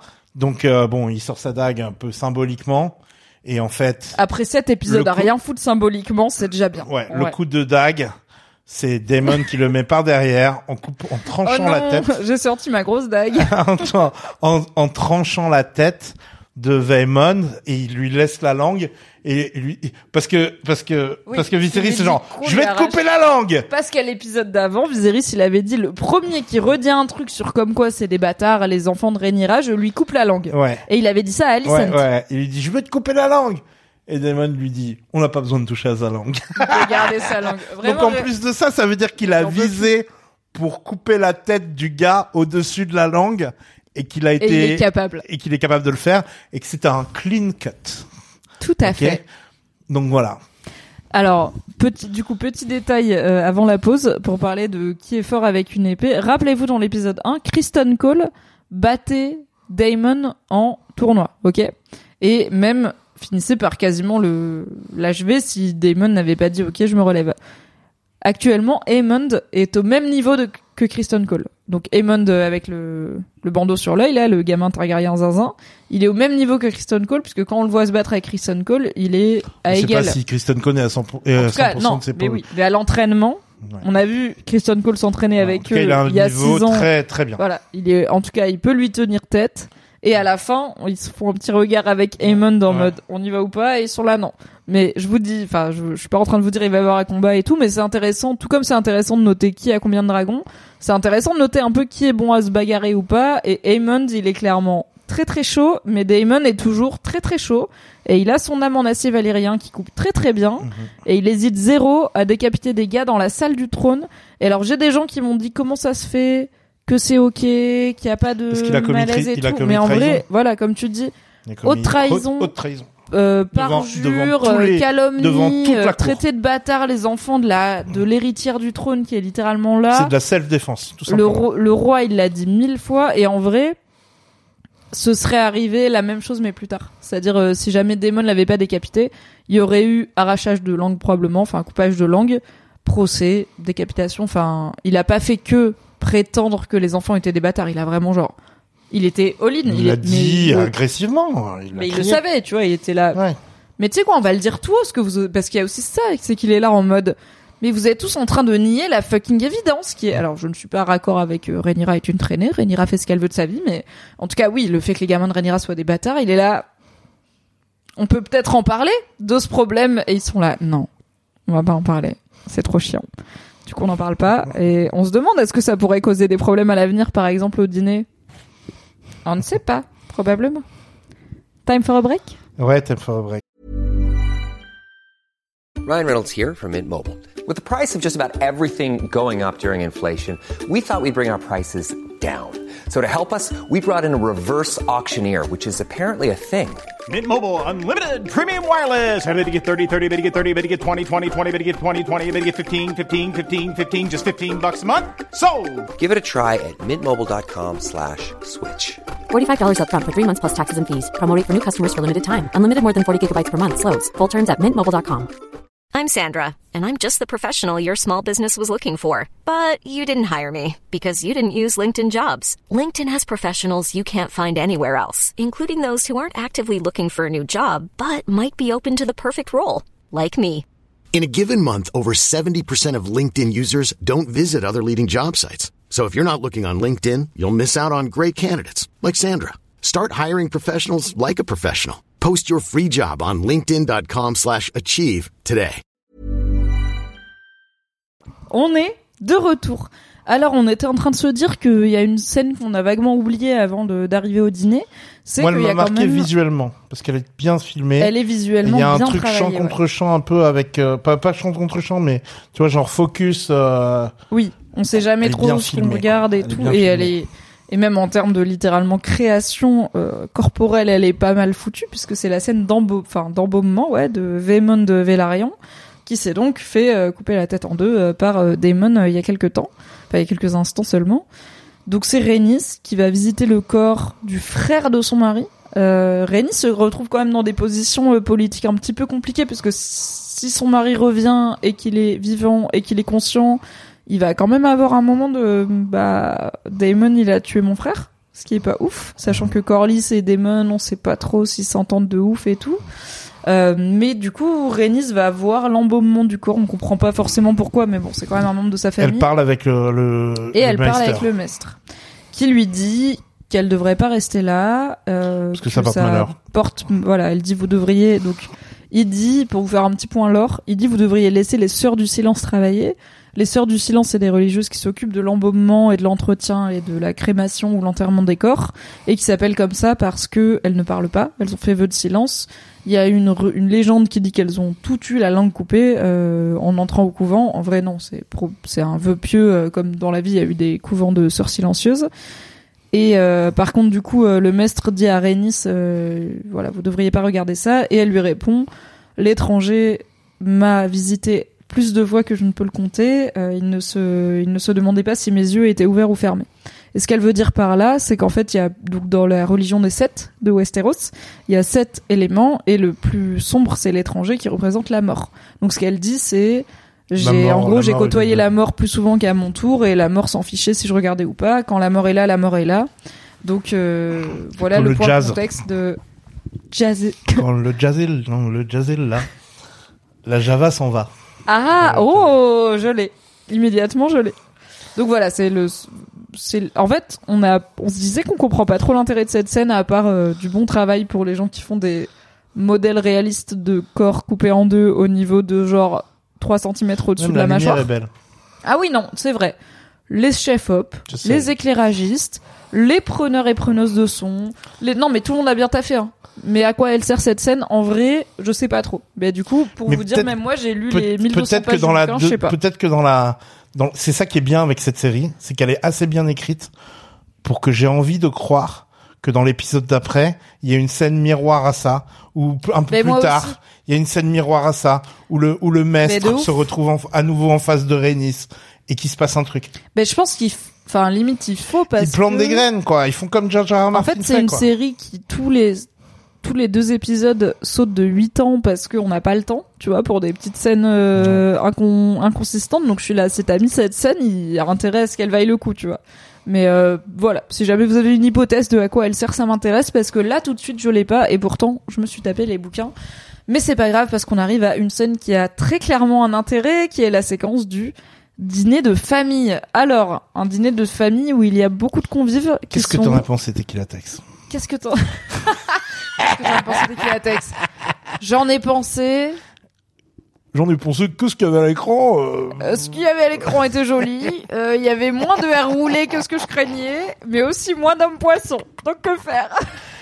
Non, c'était super. J'ai failli pleurer trois fois. Qu'est-ce que je te dise C'était incroyable. Ouais, ouais, on a, C'était on a déjà digne. parlé euh, 15 fois, mais C'était digne du pic Game of Thrones, de, de- du Ouais. meilleur de Game of Thrones, mais concentré dans une non, mais dans là, un la flacon musique, la musique poudre, est là. mieux. Je trouve qu'il est. C'est toujours le même qui fait la zik. Oui, c'est Rawin Jamadi. Putain, Il est incroyable. Et, apparemment, et il franchement, il est meilleur. Il est Il, a meilleur. la synesthésie. Ah ouais. où tu du coup tu associes des émotions à des ressentis comment dire ça? En gros par exemple pour le, si t'as la synesthésie et que ça se euh, manifeste d'un point de vue musical des fois les notes ça va être des couleurs ou euh, des odeurs ou des goûts ou euh, des chiffres ou des machins et plein de gens qui ont pas de sens et des fois t'as des compositeurs de génie qui vont te dire bah ouais mais c'est normal parce qu'en fait le do c'est le 3 et euh, le la c'est le 2 et du coup 3 et 2 ça va bien ensemble et t'es là mais de quoi tu parles? Ou alors ils vont te dire bah le do ça sent la cannelle et le 3 ça sent la pomme donc euh, bah do et 3 ça va bien ensemble et tu fais quoi? Et apparemment il a ça Rawin Jamadi donc euh, ça peut peut-être expliquer que ça marche bien Mimi mais en vrai, Hegel, je n'écoute pas de musique. je, je sais ce que c'est la synesthésie ça n'existe pas que pour la musique d'accord? Je suis curieuse de la vie Mimi, Anyway. je n'écoute pas de musique. Hegel. Same Et compositeur on a eu des, des aveux quant à certains goûts musicaux. Euh, la caméra Non mais ça va, éteinte. t'es qu'il attaque. Tout le monde sait que j'aime Fauve. Y a pas de problème. Tout le monde sait que j'écoute Fauve. Y a pas de. le mec il croit, tu vois. tu crois que t'es enfermé ici avec moi? Tu crois que je suis enfermé ici avec toi? C'est toi qui es enfermé ici avec moi. On peut écouter Fauve toute la nuit. Moi j'ai pas peur. Mais on a autre chose à faire. On a un dîner de Targaryen slash Strong slash Velaryon slash Hightower slash. On va pas dire les sous-genres parce qu'après ça fait du monde. Donc ils sont tous réunis et euh, et Bah, euh, toute et- la famille de et, Viserys et, ils ont la mauvaise idée de faire des toasts. Oui. Mais Enfin, c'est Viserys une bonne qui lance idée. l'idée. Alors non, mais déjà, Viserys, il arrive sur sa litière, donc sur sa chaise euh, portée par des gardes, Ouais, ça c'est beau. et il se pose et il fait le lien entre Alicent et Rhaenyra, genre littéralement physiquement, elles sont séparées par un, truc de genre bien deux mètres parce qu'il faut la place de rentrer Viserys et sa chaise. Et c'est quand il arrive que du coup il fait le lien entre elles deux et j'étais là, waouh, chef-d'œuvre et tout, incroyable. Emmy Award immédiatement. Et Alicent est en vert sombre, Rhaenyra est en noir, et j'étais là, ok, un peu les green et les blacks et tout. Et pour moi, c'est quand il, Je crois qu'il y a en plus une famille de chaque côté. Euh, ou- oui et non parce que oui, il y a, ben après ils sont un peu intercalés les, les filles Vélarion, Oui, Bella ouais. et Rena. Euh, et les garçons, mais effectivement, il y a un petit pool de blondinés d'un côté et un petit pool de, de bruns de l'autre. Et euh, pour moi, c'est quand Viserys il enlève son masque d'or justement dont on Ouais. parlait, Il y a dit- tout qui ouais. change parce Il que lui dit I wanted to see me as I am ou un truc comme ouais, ça. oui, il dit en gros tout son speech c'est peu importe que vous le fassiez parce que je suis votre roi ou parce que je suis votre proche, euh, mais en tout cas je vous aime et je vous demande de le faire parce que je vous aime. Je vous demande pas de le faire parce que je suis votre roi, euh, mais parce que vous êtes les personnes que j'aime le plus au monde et les visages qui me qui me rendent le plus heureux au monde. Tu vois c'est ça qu'il Ouais, dit genre the faces I love the most in the world. Et je suis là. Ah. Et il dit vous voir me remplit de joie et de tristesse parce que ces visages que j'aime le plus au monde se sont retournés les uns contre les autres et je suis là ah, il a Ouais, pas tort. après c'est un peu ta faute frère mais quand même il a pas tort. Enfin c'est un peu ta faute c'est la faute de son inaction et de sa peur et de Ouais. euh, voilà. Et pour moi c'est quand il enlève son masque que c'est ça devient ça shift tu vois de ok, ça, c'est là où je me suis dit peut-être je vais pleurer, tu vois. Alors j'ai pas pleuré, mais je me suis dit peut-être pour la première fois de ma vie, je vais pleurer devant un épisode de série de l'univers Game of Thrones, tu vois, genre qu'est-ce qui se passe? On en a vécu des choses tragiques, mais j'ai ouais. jamais. J'ai failli pleurer quand Jamie il a adoubé Brienne euh, Chevalier, en vrai, mais euh, Ouais. je suis un bonhomme, je l'ai pas fait, ok. Mais là, j'étais vraiment pas loin et j'étais là, putain, on est même pas à la fin de la saison 1, ça va vite quand Ouais, tu sens que ça monte. les émotions elles montent vite. Mais euh, c'est vraiment un truc. Alors c'est c'est intéressant parce c'est pas ce sentiment on l'a pas dans le livre quoi. On a vraiment pas du tout le même attachement à Viserys qui est un peu insignifiant. Et euh, par contre, enfin, il a il a une il a un peu la même mort. Il a une belle mort. Alors sans la prophétie, mais en gros sa mort c'est que il réunit plein de gens de sa famille autour de lui et qu'il leur il raconte à ses petits enfants une dernière histoire. euh, de sa vie ou de sa jeunesse ou je sais plus quoi et il s'endort pour une sieste et il se réveille jamais. Donc euh, il est content. Il est vraiment ça va quoi. Et euh, je crois qu'il y a même Rhaenyra et tout. C'est au, c'est au moment où euh, Rhaenyra est là. Mais mais c'est pas du tout du coup le même impact émotionnel. Et quand il enlève son masque, je trouve que juste voir les réactions, à la, c'est, je trouve que c'est intéressant de voir les gens qui vivent avec King's Landing, notamment Mm, Aegon mm, et mm. tous les petits cons là, qui sont à la fois dégoûtés mais un peu habitués. Genre ils sont là, Hum, papy il enlève, c'est un peu genre ton papy qui enlève son œil de verre et Ouais, t'es ouais. t'es là, oh non papy il est un peu dégueu. Et Rhaenyra et Daemon ils sont là. Ok. Excusez-moi, le mec a un trou dans la gueule. Deux se passe trous. Ils sont vraiment genre un peu plus choqués physiquement- par. Ah, Je pense que c'est physiquement impossible de, de, de, de vivre comme ça. En vrai, j'ai pas googlé. Dites-moi si vous l'avez fait, mais j'ai pas envie de tomber sur des trucs hardcore. Mais je sais pas si c'est possible de vivre avec un tel trou dans la mâchoire, surtout à une époque moyenâgeuse. Hein, on va pas se mentir. J'ai- I don't know. Et un œil qui pend et tout. Mais après, c'est les Targaryens, ils sont, ils sont résistants. Hein, Ils sont comme on sait, un peu. à certains euh, mots.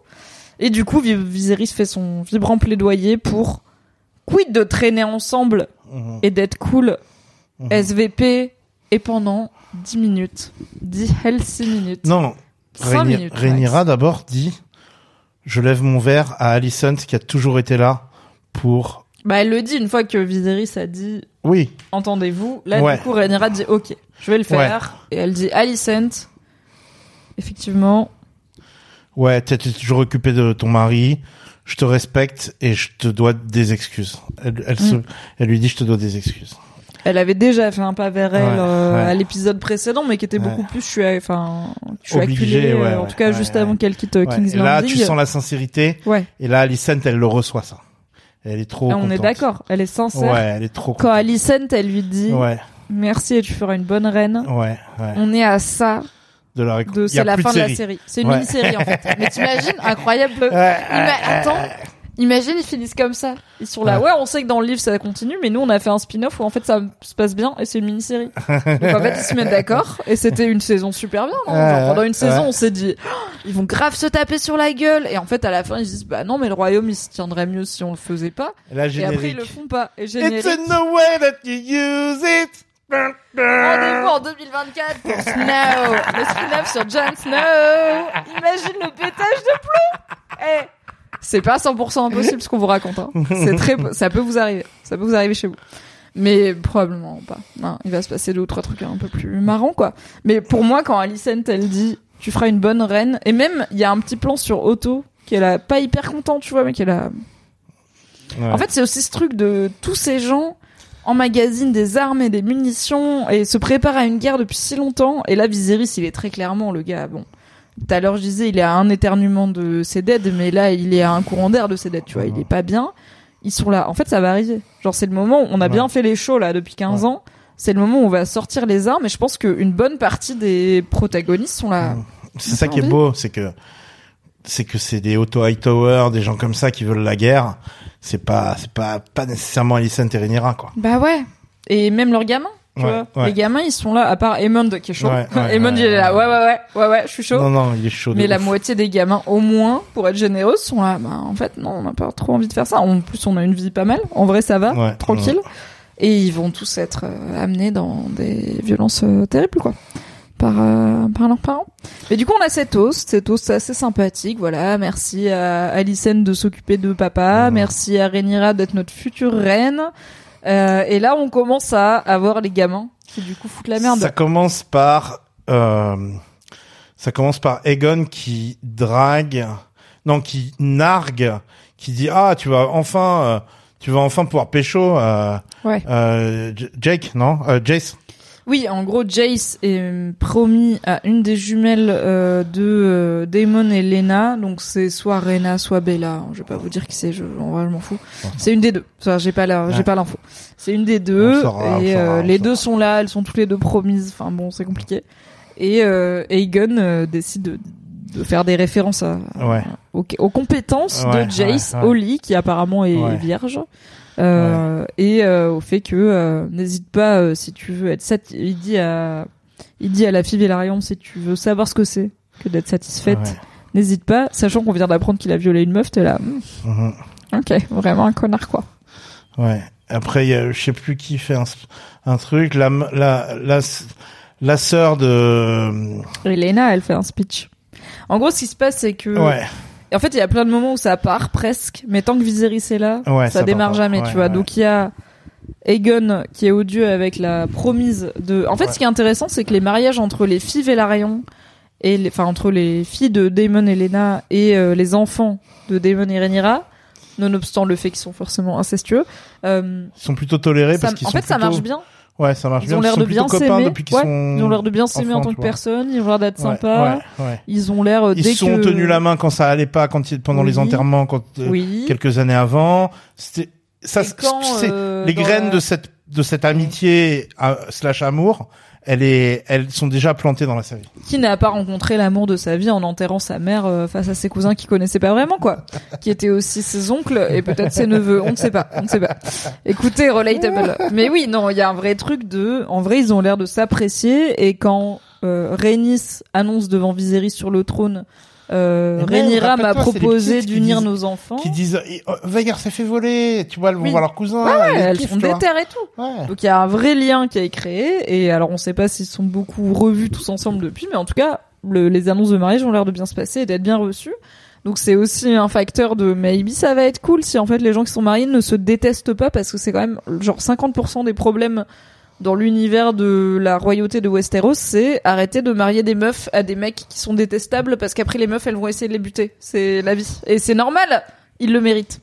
Du coup, euh, c'est compliqué. Là, ça a l'air de bien se passer. Donc, les fiançailles sont relativement bien accueillies. Ça danse un petit peu, c'est mignon et tout. Mais la première occurrence, c'est du coup Aegon qui fait cette euh, vanne sur euh, voilà, les performances de Jace, euh, de Jace, le fils de Rhaenyra. Jace, il se lève et en fait, Aemond, il se lève immédiatement. Ouais. Aemond avec son cachol, il est là. Tu te lèves, je me lève. Je- je- il a, il Ouais. attend que ça. Le mec, il, est là. Donne-moi une raison. Et Jace, il est terrifié. Mais ouais, parce parce qu'il vient de le voir se cour. battre dans la cour. Et aussi, il sait que, alors c'est pas Jace, c'est Luce, le petit frère, euh, Luc, qui lui a crevé l'œil, mais ils étaient quand même là tous les deux et aucun des deux fait vraiment le show. Donc, Jace, il voit Aemon se lever, il est là, ok, je vais faire un toast sympa, et du coup, il fait un toast sympa. Il est là, voilà, à mes oncles, Aemon, Aegon, Je me rappelle euh, machin, de quand, euh, euh, quand on se marrait bien dans la cour. tendres de notre euh, éducation au combat dans la course qui est très genre nous on sait comment ça s'est passé. Euh, donc c'est il fait un vrai effort mais en fait c'est marrant ce truc de et j'ai beaucoup de gens qui me l'ont amené ce truc de les enfants d'Alicent sont les pires personnes et les enfants de Rhaenyra sont vraiment des bonnes personnes a priori tu vois c'est vraiment ça a l'air d'être des bons gars et euh, c'est intéressant ce truc de Alicent a beau se persuader et se répéter qu'elle agit pour le bien euh, pour le bien en général avec un grand B parce qu'elle est très religieuse, mais aussi pour le bien commun, pour la décence, pour mettre des gens qui méritent le trône sur le trône et tout. Et en fait, Alors deux enfants. Ne, qui, dont elle défend le- la place sur le trône littéralement au péril de sa vie et de la Un leur. peu comme Cersei, elle se Cerseiifie un petit peu. euh, Ouais, c'est ça. C'est euh, cette Alicent. question de comment tu fais quand t'es censé garantir la place de tes enfants sur le trône et que tes enfants c'est des connards. Et en fait, quand Aegon, euh, ils ont leur discussion sur Aegon, il a violé la servante et qu'elle lui dit tu, you are no son of mine. Elle lui dit tu n'es pas, tu n'es pas de mon sang quoi. Elle vraiment, elle le rejette. Elle est là en fait, je comprends pas pourquoi tu fais ça. Je comprends pas pourquoi tu. Et je pense qu'elle a un vrai truc de Enfin, c'est, quand même un tel d'être une femme qui a un fils qui viole des femmes et t'es là, ok, je suis censée genre rien en faire. Enfin, c'est quand même un niveau de digestion Ouais, mais de, du patriarcat qui est... Oui, oui, elle est en train de le défendre. Et encore on une fois, ça plutôt qu'il meurt, quoi. a, tu vois. Mais il va jamais mourir. À qui elle peut dire il a violé une servante et le gars il va non, mourir? mais je veux jamais, dire tu mourir vois. si euh, si c'est Rhaenyra qui passe au pouvoir. Non mais oui, mais il y a une différence entre mon fils c'est un connard et je vais le laisser se faire euh, éclater par le dragon de ma euh, meilleure amie slash du coup belle-fille, mais aussi la Aussi mère d'une partie de mes petits enfants. Enfin bon, tout est trop compliqué quoi. Euh, donc il y a ce il y a ce moment euh, où euh, Jace réussit à rattraper euh, son coup de colère en ok c'est un toast à mes oncles. Et du coup Aemon il se rassoit. Il est là ok. Et Viserys il, il, il a ce long moment trop beau où il enfin non. D'abord il y a Elena qui fait son toast. Alors Elena décide de faire un toast qui est tout à son honneur on adore Elena dans cette famille Je pensais On qu'elle allait faire une. la défend à tout Je pensais qu'elle allait dire un truc cryptique méga chelou. Elle a dit un truc cryptique incroyablement précis, mais Elle- c'est pas son toast. Son toast, il est pas cryptique, il est clair. Elle dit le mariage, c'est votre mari vous ignore globalement, Ouais, sauf des fois quand il est bourré. Du Ouais. coup, c'est pas si pire. Et Ouais. il est à côté en mode. Ok, rappelez-vous dans l'épisode précédent, il voulait. de cryptique qui est hyper précis? Ah, on, arrive à la prophétie, mais en gros, du, du coup, ce qu'elle, enfin voilà, ce Egon proba... donc il faut quand même dire que Egon et Elena sont frères et sœurs, sont mariés et ont des enfants. Ils en ont au moins deux. Euh, voilà, comme ça vous avez l'info. Ce qu'elle dit de cryptique dans cet épisode, c'est euh, un truc genre il y a une bête à travers les planches. Euh, faites attention à la bête à travers les planches. Faites attention à la bête qui court à travers les planches. Et no spoiler pour celles et ceux qui ont lu le livre, a priori c'est au sujet de euh, sang et fromage, qui notamment fromage euh, qui court à travers les planches. Voilà, vous l'aurez euh, chez vous. Mais à part ça, Elena passe un bon moment et elle, est quand, même, ça elle le dit pendant le pendant Dîner le dîner. En parlant toute seule Ouais, elle marmonne. Ah Il y a un ouais. plan sur elle et elle dit Be- Beware the beasts between the birds. The Beneath between- the birds. Beneath the birds, ok, d'accord. Tu me diras si t'as une autre interprétation, mais on est non, plutôt non, sur mais tu vas m'expliquer, on va en priori, parler euh, après. Ouais. Euh, on en parlera en off. Euh, et Je alors, sais, je, je sais cheese et machin, je sais qu'ils sont importants. oui, bah, J'ai pas trop suivi, je sais pas. Ah, ok. c'est. Ouais. ok. C'est Ouais. un moment euh, de la de de l'intrigue et de la série qui risque d'être euh, assez important. Et euh, alors c'est intéressant que Otto Hightower, quand elle fait son speech euh, malaisant pour tout le monde, où elle dit le mariage c'est genre être ignoré sauf quand il est bourré, euh, sachant qu'on sait que son mari est un violeur, hein, donc c'est aussi ce qu'elle sous-entend, c'est que des fois son mari probablement arrive bourré dans sa chambre et la viole parce que c'est le viol conjugal is a thing. En fait, euh, elle fait un speech qui du coup n'est pas du tout approprié à la situation. Et euh, Otto la, la félicite, il l'applaudit, il lui dit il lui dit good, c'était super, il fait un petit sourire gentil, il l'applaudit. Et moi j'étais vraiment déboussolée par cette réaction de Otto parce que je suis là mais je comprends pas, Otto c'est un peu un connard et tout. Et en fait, euh, ce que j'ai compris en enfin l'analyse que j'ai acceptée en lisant des trucs, c'est que bah déjà en gros l'idée c'est que Elena elle est pas euh, elle est sur une forme de spectre neuroatypique où elle est soit dans le spectre de l'autisme, en tout cas Mhm. dans la création du personnage pour la série, euh, pas forcément pour parce que dans le livre par exemple elle a pas ce truc de euh, elle adore les bouquins, euh, enfin non pardon, elle, a pas ce truc de elle est à fond dans les insectes, elle a pas ce truc de elle est un peu au dans société, elle sait pas trop quoi dire et tout. C'est une bon, c'est une Targaryen euh, donc elle est un peu chelou mais ça va. Elle est moins chelou en Mais tout elle a cas. des dreams dans le. Je crois pas. Non, non, je crois pas que c'est une dreamer dans le bouquin. C'est une figure euh, importante euh, de par son statut et son rôle et sa naissance et ce qui va lui arriver, mais en vrai, euh, tant qu'il lui arrive rien, c'est un peu une nobody, tu vois. C'est genre, ah, elle est là comme, euh, tu vois, genre plein d'enfants de la famille sont là, quoi. C'est, c'est un peu, qui se souvient de Geoffrey, l'enfant dont Rhaenyra a accouché il y a genre deux épisodes, bah il est là. Voilà, il existe toujours, mais on s'en fout parce que pour l'instant il a rien à faire. Ouais. Euh, donc c'est vraiment une invention de la série, ce truc de dreamer, ce truc de elle est à part, un peu voilà très euh, Luna Lovegood, euh, peut-être euh, autiste. Elle a en tout cas des comportements qui sont codés comme faisant partie du, spectre autistique par plein de personnes autistiques, euh, notamment euh, le fait qu'il y a des moments où elle applaudit euh, pour pas de raison. Mhm, Il y a des moments où elle a des réactions qui, par exemple, quand Vaemon se fait couper la tête, mhm, elle se bouche les oreilles mhm. alors qu'elle en fait elle voit un truc traumatique et elle se bouche les oreilles et c'est aussi un truc de il y a trop de stimuli qui arrivent et tu sais pas lequel bloquer et tout donc c'est assez intéressant pour moi en plus qui suis pas concernée de lire un peu les analyses sur le perso mais du coup ce qui a été lu quand Otto il la félicite moi ce que j'ai lu comme peut-être du sarcasme où j'étais là mais est-ce qu'il l'encourage à dire nimp pour en- pour que ça fasse la merde ou est-ce qu'il se fout de sa gueule? Enfin j'étais vraiment en mode qu'est-ce qui se passe? Et en fait non apparemment c'est plutôt lu comme un truc sympa de en vrai Otto, c'est ce genre de gars qui était nul avec ses enfants, mais trop cool avec ses petits enfants. Tu vois, genre c'est un super papy gâteau. Et vraiment, il est en mode, c'est super, t'as pris la parole, tu te, tu t'es exprimé, t'as participé. Tu vois, il est vraiment genre, ok. hey for effort, je te mets une gommette dessus. Et elle, elle est là, cool papy. Et lui, il est là, cool. Et voilà, c'est à peu près, a priori, pour ça qu'il la soutient dans, euh, son toast atypique, mais en même temps, comme tous les toasts sont éclatés à ce moment, enfin, ça commence très vite à partir en couille, c'est pas si grave, puisqu'après, on va. Et d'ailleurs, elle applaudit euh, Eamon quand il fait un toast à ses demi, à ses neveux euh, Ouais. très fort, Ouais, ouais. très très fort. Ouais. Elle, elle applaudit parce qu'elle est là. Ah, c'est super sympa, on continue à passer un bon moment, tu vois. C'est plus, c'est pas qu'elle euh, comprend le sous-entendu, c'est plus ce truc de. J'ai vu qu'une fois l'épisode, j'ai pas analysé Ah, pareil. les, les. Mais j'ai écouté trois podcasts. Ouais. Je suis tight. Du coup, bon, Viserys euh, a quitté ce dîner après avoir vu sa famille heureuse, remis son masque en or, Ouais, il commence à être avoir mal reparti aux sur sa oreilles, il est pas litière. bien. Ah, il a mal partout. hein. Ouais. Il a plus d'oreilles, mais il a mal partout. Il part et immédiatement, Aemond décide que c'est his time to shine and Non, be. D'abord, il y a, on lui apporte un cochon Oui. et, ah Je- oui. et, et, et, Et et Luce. Lucerys rigole oui. parce, qu'il se rappelle que- du, euh, du, Rappelez-vous la Pink du Dread. Pink Dread. Donc le fameux faux dragon qu'on avait euh, amené à Aemond euh, en lui disant que c'était du un sort, dragon et en fait c'était un Ironie du sort, il se retrouve avec un dragon sur le truc. Ouais, après, en vrai, t'es là, t'as 17 ans, t'as ton cousin de 14 ans qui se fout de ta gueule en face de toi, mais en se rappelant de comment il t'a humilié quand t'avais 14 ans. Depuis, t'as le plus gros dragon du monde, tu vois, tu, tu pourrais dire je m'en fous. Non, il attend que ça. Mais lui, mais évidemment, il attend que ça, il s'en fout zéro. Lui, il est là, c'est un démon en fait, vraiment, il est là en mode les Targaryens, c'est numéro 1, 2 et 3 des prios.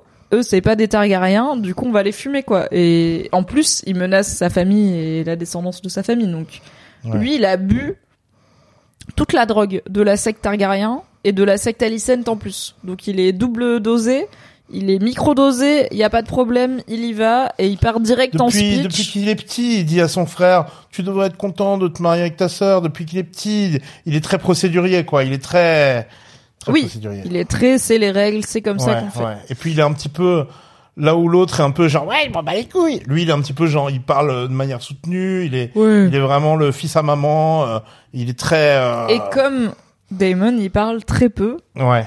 Et d'ailleurs, bah, enfin, son, quand même, son introduction est incroyable parce qu'on le voit se battre euh, dans le, la cour avec euh, Kristen et tenir tête à Kristen Cole, qu'on a vu être un très bon combattant. Et en fait, on n'est pas sûr à ce moment-là qu'il a repéré euh, les petits euh, de Rhaenyra, euh, Luce et Jaceris. Ouais, ouais. il leur Ils dit. sont parce qu'ils sont en train de faire leur vie en mode ah, tu te "Nephews, have you souviens, come on to se bagarrait et tout et lui il est en full bagarre il est concentré sur sa bagarre et tout et en fait la bagarre s'arrête et immédiatement il les fixe du regard genre il savait où ils étaient. Il les a repérés. Et il fait nephews et vraiment il a une intonation dans genre cher neveu vous êtes venu vous entraîner et eux ils sont là. Non. Ah non c'est non. Euh, non en fait on a on doit aller prendre les madeleines avec mamie donc euh, non on va pas s'entraîner maintenant. Et vraiment ils ont peur de lui c'est normal il est Ouais. hyper fort et Ouais. hyper grand et hyper maboulitax et là il a décidé d'aller direct à la jugulaire de Ah, au mais fait même quand il quand il a pris quand il prend le dragon, il dit It's okay, mother. I might have lost an eye. il se fait un deal oui il est là deal. bon deal bon deal non mais évidemment Donc il est réfléchit. minute Donc un, limite, quoi. il réfléchit déjà champ de bataille. Ah mais Aemond, il est maboule. Il est et en plus c'est un second son. Mhm. C'est le deuxième, tu vois. Et justement, il aura jamais le trône, donc Manquerait plus qu'il arrive à un endroit et qu'il tombe sur une. il manquerait plus qu'il arrive quelque part et tombe sur des gens. et si jamais des gens s'appelaient Alice, on. On sait- Mais Putain, Alice, Alicent, mais on est où Vraiment, se fout de notre gueule. Tous les gens ont le même prénom. Bref. Du coup, Aemond décide de jouer au con, donc il fait un jeu de mots sur ses neveux qui sont très forts. Rappelons que, quand même, il faut le rappeler, euh, fort c'est le nom de leur père biologique. Strong. Euh, voilà, Strong. C'est euh, Oh, That's the nephews. joke. My nephews are so strong. I'm Oui. so proud of them. Oui, oui. Et, euh, et en gros, euh, donc en gros, il les provoque quoi. Il les provoque et il rappelle que c'est des bâtards et les deux ont appris assez vite que. on Et ils disent quoi je, je leur fais juste un compliment. Allez, to my, to those two strong boys. Et là, c'est la. Et là, ça part en là, couille. Jace, donc le grand-fils, pas celui qui lui a crevé un œil, lui met une droite, mais du côté de l'œil crevé, j'ai trouvé ça cruel. Il lui met une droite vraiment à, à l'œil fait gaffe. crevax, tu vois, j'étais là, ah non, vraiment dégueulasse. C'est pas vraiment pas le meilleur endroit où toucher.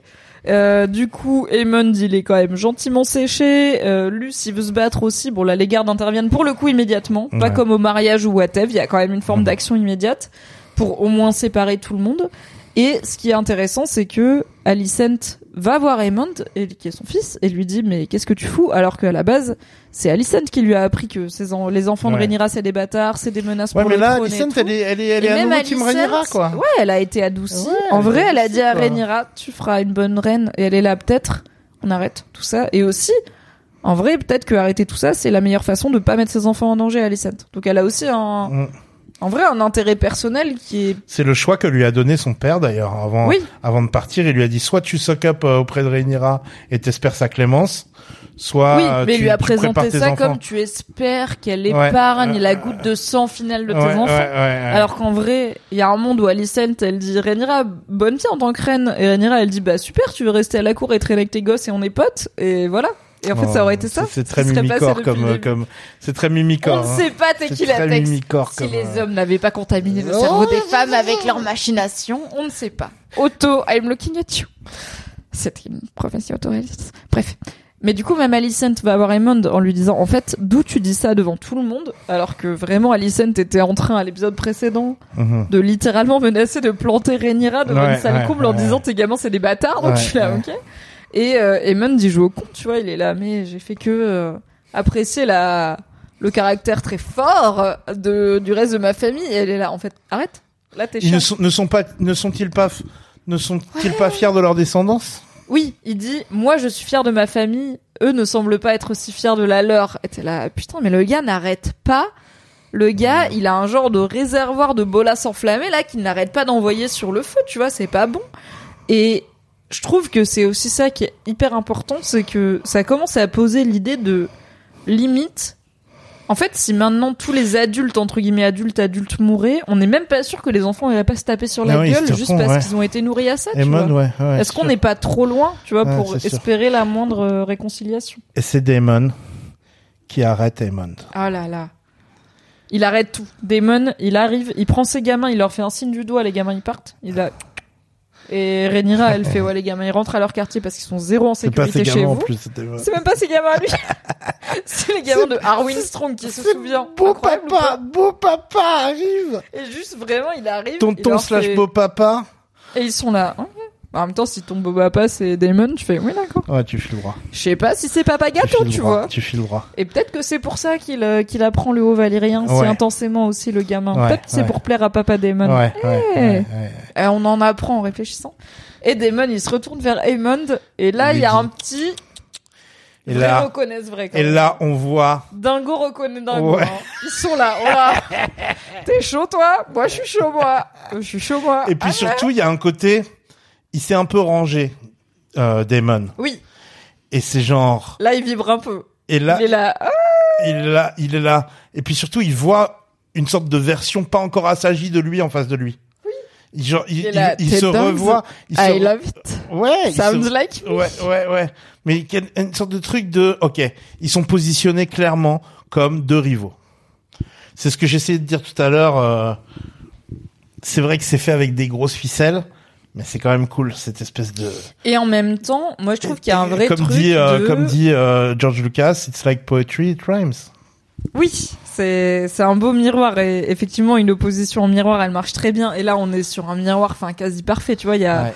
j'ai vu tellement de, alors un de mes un de mes mèmes et de mes tweets préférés sur cet épisode, c'est Aemon Targaryen, c'est le le mec qui a l'air le plus sorti d'un animé japonais que j'ai jamais Ouais, vu de ma vie dans une série à haut budget. Et c'est vrai quoi. Vraiment le gars on dirait il sort de One Piece ou de Naruto. Ouais. et du coup cette opposition avec Daemon elle est hyper esprit shonen. Tu vois il y a vraiment ouais, un côté ouais. t'as as envie de voir des lignes derrière et d'être là d'avoir un thème musical en japonais qui arrive. Mais est-ce qu'ils sont ennemis Est-ce qu'on vient de voir une némésis se créer ou est-ce qu'on vient de voir potentiellement la pire alliance, tu vois? Il y a aussi ce truc de quand t'es les deux faces d'une même pièce, je me dis un Daemon et un Aemond, qu'est-ce qu'il faut finalement pour qu'ils finissent par bosser ensemble? Potentiellement pas grand-chose parce qu'ils sont tous les deux des mecs Targaryens obsédés par être des Targaryens, avoir des dragons et tout si tu me dis ouais mais ce Daemon il est loyal envers Rhaenyra et tout, je suis là bah ouais mais Daemon il a été autre chose avant. Enfin, je trouve que comme tu dis, il y a une opposition, mais la menace elle est double. S'il s'oppose, ça fout la merde parce que ça va faire euh, enfin, s'il s'oppose, ça va être une bagarre hyper chaotique, mais s'il s'allie, ils sont chaotiques aussi, tu vois. Et je trouve du coup c'est intéressant. T'es là, peu importe ce qu'ils font, dès qu'ils se parlent, c'est le bordel. Ça va, c'est bon signe pour Ouais, personne, moi quoi. je pense que ouais, moi je sais pas, je vois une certaine euh, loyauté dans dans dans Damon. Mhm. Qui, d'une certaine manière, est dans la team loyale à sa femme. euh, Ben ouais, et enfin, puis, à une de ses femmes, hein, pas celle qui l'a tué à je- main nue pour aucune raison. Vous vous souvenez, juste je- parce qu'il voulait pas traîner avec. Ouais. Pas elle, celle d'après. Euh, Je l'ai parce que du peut-être- coup, je l'ai leurs filles peut-être- auront un château. Bon. Je l'ai peut-être mal lu comme un agent du chaos, Damon. Alors que en, en fait, c'est ju- c'est juste un, un agent des Targ, c'est juste un, un putain de loyaliste valyrien, quoi. Tu vois C'est Oui et juste non, un, un. Parce qu'en vrai, il aurait pu pas buter sa première femme, tu vois, par exemple. Ouais. Il aurait, enfin, ça, ça n'entravait Ouais, mais pas. comme elle est pas valérienne, elle compte pas. Tu vois ce que je veux dire Genre, c'est dommage collatéral. Tu vois, c'est juste un obstacle Ouais, pour ouais. que pour Non, qu'il arrive à ses fins. En vois gros, oui, le truc de Damon. Alors, Damon et Hammond. alors que euh, alors que alors que Hammond, il y a un sorte de, de super vilain qui est né du bullying un peu, tu vois. oui, et de oui, oui, il y euh, a t'as pas de dragon, euh, t'es une grosse merde. Mais en fait, je pense qu'il y a t'es plein même de. pas capable de machin, de trucs, tu vois. Il y a plein d'histoires qui va arriver, qui va être le miroir beaucoup plus sombre des adultes qu'on vient de découvrir. Tu Ouais. vois. mhm. De. En fait, qu'est-ce que ces adultes fucked up qu'en plus on a passé cinq épisodes, donc cinq heures, avec d'autres acteurs et actrices pour la plupart, enfin pour une partie, à voir grandir et à comprendre comment ils sont devenus des adultes fucked up. Ces adultes fucked up, qu'est-ce qu'ils créent comme gamin Mhm. Deux fois pire, tu vois. Et je pense que un Hammond, effectivement, c'est le rejeton d'une famille qui a eu un Damon. C'était déjà pas dingue. Ils ont pas réussi à le gérer. Ils ont pas réussi à comprendre comment il fonctionne. Et tu finis par avoir un Hammond qui est deux fois pire, mais en ayant effectivement le, la- le même drive qui est être un Targaryen, c'est être un dieu. En fait, c'est un Toi, tu, demi-dieu. tu lis ça dans Hammond, vraiment? Je lis qu'il est aussi fasciné que Daemon par le fait d'être un Targaryen et par C'est la quoi qui, qui te fait dire ça? Sa fascination pour les dragons. Hmm. Euh, le fait que en vrai il a pas l'air d'être prince d'être vraiment genre perturbé par le bullying à part pour les trucs qui touchent à t'es un peu un Targaryen nul. Uh-huh. mais tu vois j'ai l'impression que le fait de se faire bully il est plus méprisant en mode ok vous êtes des connards dans les épisodes précédents où il était petit. Euh, mais c'est quand il y a euh, des bails sur euh, qu'est-ce qui se passe en termes de targarisme et de dragon que ça le touche. Et pour moi c'est un maboule des dragons tu vois. Et c'est ça qui f- et du coup c'est aussi ça c'est que la puissance des Targaryens historiquement c'est pas que les dragons qui peuvent cramer des trucs c'est aussi ils ont été régnés sur un pays. Il y a la moitié de la conquête de Westeros qui s'est fait sans violence juste en allant parlementer et tout. Et je pense que Aemond il a juste retenu on a des dragons on peut cramer des trucs et si les gens sont pas d'accord avec nous on peut cramer des trucs tu vois. Il a l'air d'avoir une vision assez euh, No vénère Euh, non non c'est no spoiler mais en tout cas il a l'air d'avoir une vision très euh, guerrière Euh, mais en même temps il a été élevé dans une famille qui est là on se prépare à la guerre depuis littéralement 30 ans d'un gars qui tient par deux phalanges à la vie quoi c'est compliqué et speaking of on arrive à la dernière scène incroyable de cet épisode alors on n'a pas on s'est pas appesanti sur la prestation de Paddy Considine dans l'intégralité de cette saison Ah bah et non, de cet si, épisode mais incroyable. ça mérite quand même un Donnez-lui gros tous shout out les quoi. Emmy, quoi. oui ouais ouais Non, mais toutes Tous ces- les- on en fait qu'en parler depuis tout à l'heure, ça. Donc ça- c'est l'acteur qui joue son- Viserys, bien sûr, son- Paddy Considine. son son son arrivée sur le trône, son son discours pendant le pendant le le, le, le dîner, euh, son ce personnage tragique qu'il est devenu. Même euh, quand il est dans son lit et qu'il Non, mais il lui arrive que des merdes depuis le début tout. de la saison. Ah, il a pas de chatte. hein. Euh, tu vois. il, il a pas trop de courage, mais il a pas de chatte non plus. Ouais, et en ouais. vrai, ce moment qu'il a eu là, ce dîner, c'est un peu tout ce qu'il voulait. C'était avoir des membres de sa famille, des gens qui l'aiment, des proches autour de lui, qui passent un bon moment, euh, qui s'aiment, qui se soutiennent dans un truc qui est compliqué, qui est bah, la politique et la royauté, mais genre, ok, on peut bosser ensemble à se tirer vers le haut et à résoudre ce problème plutôt que d'être en guerre de succession. Et lui, il est là, ah, j'en ai toujours rêvé, c'est enfin arrivé, I can die now. L'acteur a modelé, je crois, sa performance sur euh, un, un parent à lui euh, qui qui qui. Alors sur deux choses, il a dit en donc euh, alors euh, Paddy Considine a livré une interview euh, très très intéressante au New York Times qui est sortie aujourd'hui ou hier si vous voulez la lire où il dit notamment qu'il a pas regardé cet épisode euh, parce que c'est dur de se Ouais. voir parce que déjà il aime pas se regarder et que se regarder comme ça c'est compliqué. Euh, et il dit qu'il a modelé sa- son expérience sur deux choses. La première, c'est effectivement un documentaire sur un artiste euh, qui euh, est mort, peut- enfin qui qui, est, qui avait un problème, enfin qui était qui avait un problème de santé fatale et qui a documenté euh, la déliquescence de son corps. Et la deuxième, c'est une expérience beaucoup plus personnelle de son propre père qui est mort du cancer, euh, d'un Ouais. cancer assez fulgurant. Et qu'en fait, c'est aussi pour ça qu'il a pas forcément envie de regarder euh, cet épisode, quoi. C'est qu'il y a un truc de déclin euh, physique et mental. Et en même temps, j'ai trouvé ça cool qu'il l'ait pas fait euh, dément, tu vois. Il est pas, enfin, en vrai, les rares fois où il parle, au pire, il confond deux personnes. Ouais, mais en fait, il est toujours lucide dans ce de quoi il parle. Ouais, c'est juste ouais, qu'il sait c'est pas trop où il est, quoi. Bah, il- mais par contre, il fait une, il confond, il confond un truc. Grosse bourde. Gros- Comme on dit dans le dîner de con, il a fait la boulette. Ouais, à la ouais. fin, il a fait la boulette qui est- qui euh, fort, quoi. Donc, euh, ouais, il y a Alicent qui vient euh, bah, lui donner Donc, il- il fait des soins il- avant de dormir, ouais. quoi. Moi, j'ai j'ai lu, enfin, j'ai entendu une, euh, une, une, une lecture de ça qui est, euh, qui est euh, Viserys euh, et, et et fait des bourdes jusqu'au dernier moment, tu vois. Ouais. Qui est, c'est, c'est dur à entendre. euh, jusqu'à la fin. Alors, c'est, c'est, dur à entendre, mais c'est un peu vrai, quoi. ouais, il, il a fait la, en vrai, il a fait la Mais boulette. ça hein. fait partie du truc tragique du personnage, tu vois. Et c'est pour ça qu'on dit, euh, Paddy Constantine va avoir son Emmy. C'est pas possible autrement. Bah, Si-. S'il l'a pas, c'est un vrai scandale. Oui, je, je... Mais là, tout le monde le dit. Et j'ai vu des trucs qui disaient, il a pas joué un perso, il a joué huit persos. parce qu'il a Ouais. joué huit versions de Viserys. Et alors, il faut savoir que dans le bouquin, Viserys, c'est, il est décrit comme relativement faible et il a effectivement euh, des problèmes de santé liés notamment au- à des infections parce qu'il s'est coupé sur le trône. Mais il finit pas du tout dans cet état physique ni mental et, en gros, c'est un peu un roi un peu grassouillet, un peu paresseux à la fin, quoi, qui a de l'emboupoint et qui est, le, le gars, il est dessiné dans le bouquin, on dirait Sam Gamgee, tu vois, dans Le Seigneur des Anneaux, quoi. Il est sympa, il a une bonne bouille et tout, donc t'as pas du tout cette idée de, il a souffert dans sa chair pour ce qu'il a traversé, quoi. Et a priori, c'est dans la création de la série euh, que cette idée de Viserys euh, en déliquescence euh, physique beaucoup plus visible que dans le livre est sortie. Et George R. R. Martin aurait dit c'est un meilleur Viserys que mon Viserys quoi. C'est ils ont apporté une dimension à mon Viserys que moi-même j'avais pas en tête. Et effectivement, pour un personnage qui est aussi important, honnêtement, moi je pensais qu'il allait durer deux épisodes, comme je pense tout le Ouais, monde. moi hein. aussi, pareil. J'étais là, bah, c'est la danse des dragons, c'est Ouais. House of the Dragon. Honnêtement, Viserys c'est pas un, un personnage très important. C'est déclencheur, quoi. C'est comme John Arryn est déjà mort au début. quoi. Oui, voilà, c'est le père des gens qui vont finir par faire des trucs intéressants, mais lui, il est pas intéressant. Et en fait, bah, ils l'ont rendu hyper intéressant et hyper touchant. Et je trouve que là où Game of Thrones avait pas mal échoué à faire des rois des personnages euh, touchants, il y avait Robert Baratheon, tout le monde l'aimait bien, mais en même temps, c'était très clair que c'était le pire roi. Et que c'était pas un très bon gars, tu vois. Là, je trouve qu'ils ont amené avec Viserys, en fait, des fois, t'es un bon gars et tu peux pas gagner parce que t'es roi et que t'as pas le choix et c'est trop dur. en tu vas fait. te faire des Ouais. ennemis. et, euh, C'est et c'est ce qu'il dit tout le long. C'est ce qu'il dit, c'est quoi que je fasse, il y a des gens pas contents et ses enfants ils sont là. Yes, it's cool d'être roi, mec, c'est le job et il est là. J'ai pas demandé le job. Mhm. Et derrière t'as Rhaenys qui fait Tempi. Et du coup il y a cette scène de prophétie et de décès avec Alicent. Donc il réitère la prophétie de de il pense qu'il est en train de parler à Rhaenyra. Il pense qu'il est en train de lui répondre sur ce qu'elle lui a dit dans une Oui. scène précédente. Parce qu'elle lui a dit Il précédemment, c'est tu m'as raconté cette prophétie de apparemment il doit y avoir euh, des Targaryens sur le trône pour se protéger d'une menace ancestrale du, du nord de l'hiver et tout. Est-ce que tu y crois vraiment?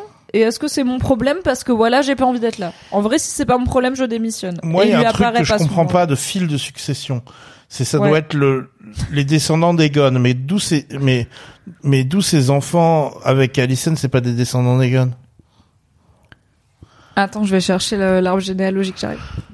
Parce que c'est par Emma qu'il est descendant d'Egon? Je comprends pas. Parce que parce que lui parce que, quand il lui dit quand il lui dit Ok internet on a sorti le bouquin. parce que quand il lui dit ouais euh, c'est c'est la c'est parce que Egon il- Alors tu vois et c'est pareil Rhaegar il dit euh, moi je suis de la descendance d'Egon Aegon le Aegon le Conquérant, il a eu. Alors attends, il est où Viserys? Alors là j'ai Géris, ok. Euh... Viserys, c'est le fils de Balon et Alyssa Targaryen, qui sont les enfants de Jaehaerys et Alysanne Targaryen, qui sont eux-mêmes les enfants de Ennis et Ennis Targaryen et Alyssa Velaryon. Ennis Targaryen était le fils de Aegon le Conquérant. Donc, oui, c'est ça. Aegon a eu un fils qui, du coup, était... Oui, c'est ça. Donc, Viserys. Mais donc, mais en quoi est-ce que ça change que ce soit les enfants d'Alicent ou les enfants de Rhaenyra? Bah, je pense. Euh, que. Non, non, non, du coup.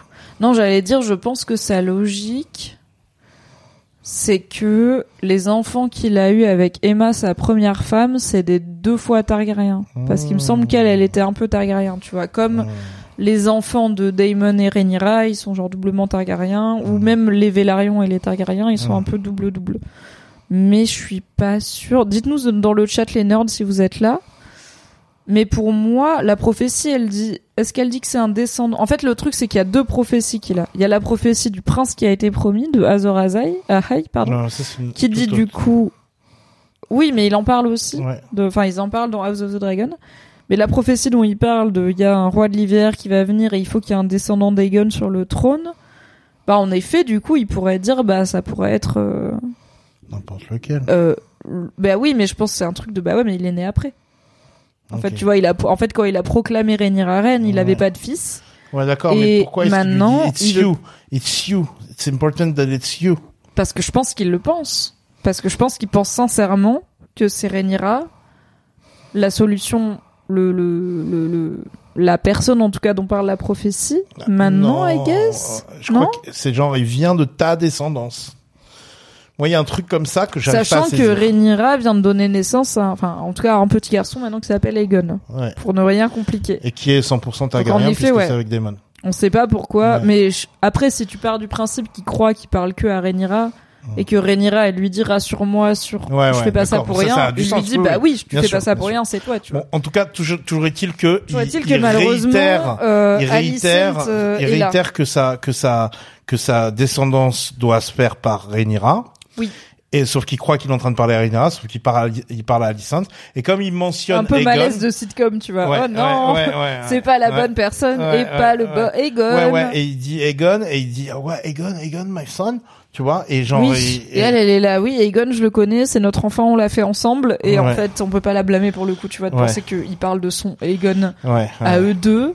Parce qu'en plus, il y a pas un moment où il l'appelle Rhaenyra ou quoi, tu vois, là, pas Moi, je trouve ça bien euh, que pour une fois, la confusion dans les noms ait un but narratif. Tout à fait. Tout à fait. Ah, d'ailleurs, je vous le dis, euh, l'air de rien. Au tout début, euh, il y a un personnage qui vient dire à Alicent euh, qu'il y a un problème avec le prince. Et c'est le problème, c'est que Aegon a violé sa servante, comme on le sait. Et Alicent, c'est un garde de la garde royale, donc il a le c'est même uniforme que Kristen Cole. Et Alicent lui dit OK merci Sir Eric. Et lui dit ah je suis pas Sir Eric je suis Sir Arik. Ou l'inverse. Et en gros il y a deux jumeaux on les voit un, autre moment se battre dans la dans la cour. Il y a deux jumeaux qui ont rejoint la garde royale qui s'appellent Eric et Arin et Arik pardon et euh, alors c'est Deux jumeaux. En vrai, on a, on a qu'à les appeler Eric et Harry, Voilà. quoi. Alors, Euh, c'est- Quick et Flup, quoi. non mais vraiment les parents sont là on joue en difficile tu vois je sais pas pourquoi ils font ça quoi Zazie et à Zazo, la limite quoi. Fred et George Weasley ils avaient pas le même prénom mais là ils ont décidé de voilà de les appeler tous pareils euh, Riri, Riri et Fifou quoi ouais, Et du coup, euh, c'est à la fois, en fait, c'est trois trucs. C'est à la fois un Easter egg cool pour les lecteurs et lectrices du bouquin parce que c'est un petit duo Eric et Eric euh, qu'on connaît et qui, s'ils le mettent dans la, enfin, ils ont un destin pas inintéressant, donc à voir s'ils le mettent dedans. Euh, mais ça peut être juste de l'idée de d'un œuf de Pâques qu'on aura. Moi, je pense que ça va être dedans. Euh, deuxièmement, ça peut aussi être vu comme un commentaire euh, méta sur on n'en peut plus des prénoms qui sont les mêmes dans cette série et vraiment que Alicent elle-même elle se trompe de prénom entre deux gars qui ont le même prénom à la même tête. T'es là, yes, peut-être c'est un problème pour tout le monde. Du coup voilà, j'aime bien ces deux lectures. J'ai dit trois, mais je crois que c'est deux. Euh, ces deux lectures, je... alors ouais, ouais la troisième c'est que peut-être ça va être important. Et souvenez-vous qu'il y a un gars qui s'appelle Eric et pas Arik dans la cour de Alice, enfin dans le- les protecteurs de Alicent. Déjà dans le preview du prochain. On spoil pas, on a dit qu'il a texte. Putain, le mec vient, il vient chez moi et il me spoil moi. j'avais prévenu, On est- mais me j'avais spoil pas moi, frère. Spoil les gens, pas moi. Moi, je sais toutes les choses, mais pas ce qui va se passer dans le prochain épisode, car je ne me renseigne pas. Ok, et bah Viserys, Alicent s'en va. Une fois qu'elle a entendu cette prophétie, elle lui dit Ok, J'ai compris. j'ai compris. Et du coup, elle part avec. Alors, ok. La question qu'on m'a le plus demandé, c'est qu'est-ce qu'elle a compris, Alicent? Est-ce qu'elle a compris la prophétie? Est-ce qu'elle croit que son fils est dans une prophétie? Est-ce que ça l'arrange de dire ok, j'ai compris? Qu'est-ce qui se passe là-dedans, quoi? À ton avis, Elle dit j'ai compris. elle tu es en sort train de la pièce dire. avec quelle certitude? Elle dit j'ai compris. Tu es en train de me dire que c'est Aegon qui doit être roi. Moi, je suis d'accord. Tu me fais part Mm. de ton souhait que finalement ça doit être Aegon qui doit être roi. Mais j'ai envie de dire ton souhait, voire ton rêve, parce Ouais. que souviens-toi, à l'épisode de la chasse, il me semble, oui, c'était l'épisode de la chasse, où du coup ils sont dans la forêt, Rhaenyra elle tue un sanglier et tout machin. Euh, Alicent, elle est, elle est avec Viserys qui est beaucoup plus en forme à l'époque, le mec se tient debout, euh, et qui en plus euh, est assez frustré parce que Il personne manque que l'écoute quelques doigts. et un peu d'autorité quand même globalement il est pas fort et en fait il est un peu en larmes bah, c'est le moment où il commence à picoler sévère c'est le moment où il commence à avoir une descente de ouf. Et ils sont devant un grand feu. Et il lui dit dans les Targaryens il y avait des drago il y a des dragonniers. Euh, mais plus rare il y a des rê- il y a des dreamers donc des gens qui font des rêves prophétiques. Et moi j'ai eu un rêve euh, où j'avais un fils Aegon qui était sur le trône avec une couronne de rubis. Et c'était lui le sauveur du trône de fer. Et maintenant j'ai peur dans en gros ce qu'il lui disait c'est j'ai fait ce rêve et j'avais pas de fils. Du coup, c'était pas trop un problème. Mais maintenant, et du coup, bah, j'ai nommé Rhaenyra héritière. Mais en fait, maintenant, j'ai un fils. Et enfin, et du coup, j'ai peur d'avoir eu tort en nommant Rhaenyra héritière. Mais j'ai peur de la déshériter et de, du coup, euh, nommer Aegon héritier et de, parce que je pense que c'est mon rêve, mais peut-être j'ai raté. Enfin, il est en full paralysie. Enfin, la, la vie de, de Viserys, c'est d'être paralysé par choisir, c'est renoncer, choisir, c'est prendre un risque. Vas-y, on va pas choisir. Du coup, quand il raconte ça à Alicent, elle, elle a ce background de, il lui a quand même déjà raconté que les Targaryens font des rêves prophétiques et qu'il a eu un rêve avec son fils Aegon qui s'assoit, sur le trône de fer. Donc quand il lui dit, Aegon, Aegon, le rêve, c'est toi, promets-moi le trône. Bon, on peut pas trop blâmer Alicent d'être là. Ok, yes, bon, c'est une discussion qu'on a eue il y a c'est 10 sûr. ans, mais, et aussi, bah, ça tombe pas mal que ça aille dans son sens, quoi, qu'elle est là. Oh non, Ouais, le mec a dit sur son lit de peut-être mort que mon fils devait être roi. Qui pourrait contester ça? Personne, euh, bien sûr. euh, qui a des preuves Pas grand monde non plus. Euh, et je pense qu'on peut le dire pour de bon cette fois-ci. Hein, euh, Viserys meurt. Oui. Voilà, Viserys meurt dans cet épisode. Et il meurt en voyant euh, sa femme euh, puisque au moment de mourir, il, il lève à son visage sa main où il y a une chevalière qui représente euh, un emblème du Val d'Arin, d'où venait sa femme. Et euh, quand le générique s'affiche, le dernier truc qu'on l'entend dire, enfin le dernier truc qu'on entend, c'est la voix de Viserys qui dit My love. Et c'est la fin. Et il y a marqué dans les sous-titres euh, anglais, parce que moi je regarde en anglais avec les sous-titres anglais, il y a marqué la breathing stops, la respiration, parce qu'il y a des, des sous-titres de il respire, il respire, et c'est My love, breathing stops. J'étais là. Il est lundi 9h36 du matin, pourquoi vous faites ça? C'est trop? Je regarde trop tôt le matin, moi je suis un peu de la tête dans le cul. Ouais, c'est dur. Et du coup, bah, c'est la fin de notre Good King Viserys, auquel franchement je pensais pas m'attacher autant, putain. Ouais, vraiment. C'est dur. C'était dur, dur, dur. Et en même temps, c'était bien, bien, bien. De... C'était bien cet épisode, hein. Ouais, c'était bien. Qu'est-ce que, alors sans dire ce que tu sais potentiellement, évidemment, on va pas spoiler, mais pour le 9, qui traditionnellement est un gros épisode de... non, tu spoil pas. Je spoil Il tout. ne spoil pas. Si spoil, je coupe les micros. Je spoil tout. Immédiatement. Je spoil tout.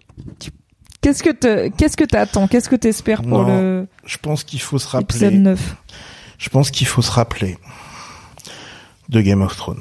Mhm. De la structure des saisons de Game of Thrones. Qu'est-ce qui se passait chaque année? Tous les ans, l'épisode 9, c'était une dingue. Tous les ans, le gros baston, le gros, les gros enjeux, Le Red Wedding, le Red Wedding, euh, la décapitation de Ned Stark, Oui. le Purple Wedding. Euh, la Battle of the Bastards. Tout à fait.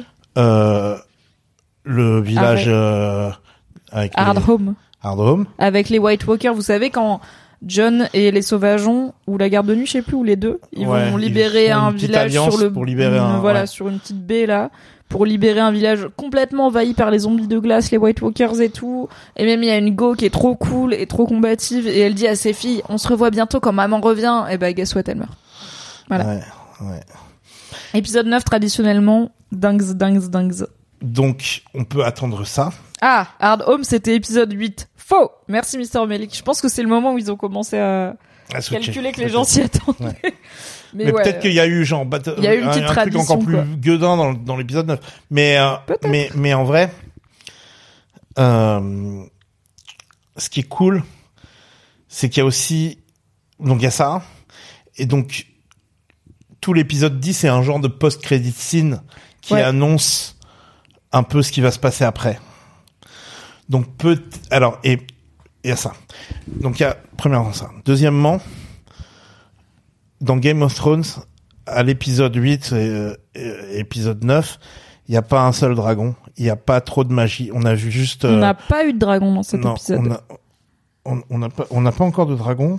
Bah de là dans cet épisode, c'est le premier épisode de House of the oui, Dragon, oui, il n'y a pas de dire- dragon. Oui, bien sûr, mais je veux dire des- dans la dans la saison dans la saison de dans la saison de Game of Thrones, l'événement l'élément surnaturel, il n'est pas encore arrivé à ce moment-là de la série. Oui, l'élément magique. Ouais, l'élément magique, il n'est pas encore arrivé à ce moment-là de la série. Or, on sait que la présence de la magie dans ce monde-là est liée au dragon, donc on serait en droit d'attendre un peu plus de magie de cette série. Donc est-ce que tu penses qu'on va avoir un Moi, moment je magique sur la fin? pense qu'ils nous proposent une, qu'ils vont nous proposer un petit post-credit scene à la Marvel ou un petit sous forme de dernier épisode, tu vois peut-être. Mhm. Mais je pense qu'il va y avoir il va y avoir de la baston dans et des choses importantes dans cet épisode 9. Ouais, épisode prochain, bagarre, grande grande ligne, grande décision. Épisode 10, la poussière qui retombe et et de fin d'épisode 10. f- fin d'épisode 10 peut-être une ouverture vers quelque chose qui va nous permettre de se de dire lire toutes les théories du monde Et qui va nous en permettre attendant de- la saison 2. Voilà, qui va nous permettre de se dire cette, cette saison 2, c'est pas possible qu'elle arrive dans un an. Tu vois. Alors, je vais vous le dire, ok, on va avoir cette discussion, on va arracher le sparadrap. La saison 2 arrive en 2024. It's a fact, it's a thing, it's quasiment inévitable. Il commence pas à tourner avant la moitié de l'année prochaine. Ça a été renouvelé en fin d'année 2022. Ouais, ouais, ouais, c'est, c'est, cette anecdote est vraie. A priori, Wow. je suis désolée. Parce que non, ils ont vraiment lancé la saison 1 sans savoir s'ils allaient renouveler. C'était leur, ça a été renouvelé là. Oh. Et faut tout, je sais, j'ai le sum. J'ai le maxi sum. Euh, peut-être que j'ai tort et peut-être que vous pourrez me dire ah t'avais trop tort en fait c'est sorti plus tôt que prévu et je serai là yes j'ai tort et j'ai pas le seum du coup parce que je suis contente comme vous je vais pouvoir genre continuer à regarder House of the Dragon mais euh, a priori on est parti pour plutôt une sortie en 2024 pour la saison 2 I am very sorry euh, I am bien sûr dans votre team du seum euh, après je peux vous dire que j'ai tellement peu de self-control qu'en fait j'ai relu la moitié du bouquin là actuellement cette semaine parce que en fait, comme j'ai lu le bouquin avant de regarder la série et qu'on s'en parle tout le temps et que la série ça représente genre, je sais pas, si je suis très généreuse, une moitié du bouquin, bah en fait j'ai un peu oublié les détails de ce qui se passe aux personnages de la série. Et du coup, enfin pour les personnages de la série, et du coup bah j'ai rouvert le bouquin en mode, en fait je me souviens pas vraiment ce qui arrive à machin, et après j'ai relu toute la Danse des Dragons et c'était incroyable. Donc euh, vous êtes parti pour un gros ride. Euh, en attendant, on va se dire au revoir, mais en attendant, la dernière question à laquelle j'ai à vous, j'ai à vous répondre, c'est une question qui est revenue beaucoup sur mon Instagram quand même, c'est où est Larry Strong pendant cet épisode? On ne le voit pas, puisqu'on voit Misaria qui du coup a l'air d'être toujours espionne, mais on ne voit pas Larry Strong. Écoutez, je ne sais pas. Euh, si je le savais, je ne vous le dirais pas. Je pense qu'il faut se souvenir que Larry joue semi le rôle de Varys euh, dans Game of Thrones, bien sûr en termes de d'espionnage et naninana, euh, et euh, qu'il a un vrai job qui est euh, de faire avouer les gens, c'est-à-dire d'être ce qu'on appelle maître chuchoteur, euh, c'est-à-dire maître euh, tortureur, hein, on va pas se mentir. Donc euh, il a des trucs à faire, et quand il a rien à faire de précis pour Alicent, eh bien il fait son truc, qui est son travail de couper des langues aux gens et leur arracher des ongles. Il y a pas assez de, il y a pas assez de, d'acteurs il y a pas assez de personnages dans la dans la série. On peut pas les, les avoir tous. Il y a déjà trop de. On, on a on a un Veymond euh, qui était un peu silencieux jusqu'à maintenant. Non, mais ça montre à quel Qui- point qui- Laris, il, il, il intéresse les gens. Ouais, tu vois, pour moi, c'est comme Damon. Ouais. Une fois que tu comprends qui c'est, quand il est pas là, t'es là, il est où, qu'est-ce qu'il fait? Ouais, Et c'est un peu un truc aussi de, quand on le voit pas, c'est louche, tu vois. Il fait quoi, il fait quoi ce con? Ouais, ouais. Bon. Donc, Moi, je je- sais moi, que je Laris intrigue les gens, je moi, le comprends. Moi, je le compare toujours à, à Varys et Littlefinger dans, dans, dans mon cerveau. Et il y a plein d'épisodes de Game of Thrones où il y a pas, où il y a ni l'un ni l'autre. Oui, carrément. Donc, euh, Mais il y a plus de personnes dans Game of Thrones, il y a plus de lieux et tout. où Là, était, tu vois, où tout était cet Mysaria depuis trois épisodes, quoi. Bah, elle était quelque part à King's Landing, Mmh, ok. Là, on est dans le Red Keep tout Ouais, l'épisode, on ouais, est avec Alicent, machin, genre, j'avoue, il est où? Peut-être qu'on apprendra à l'épisode prochain qu'il était en mission, en négo, en, ou alors dans les bas-fonds de King's Landing à préparer des dingues et tout. Euh, donc, euh, c'est... Nous, on sait. On sait en tout cas vaguement qu'est-ce qu'il est en train de faire et pourquoi et dans quel but et ça va être sympa.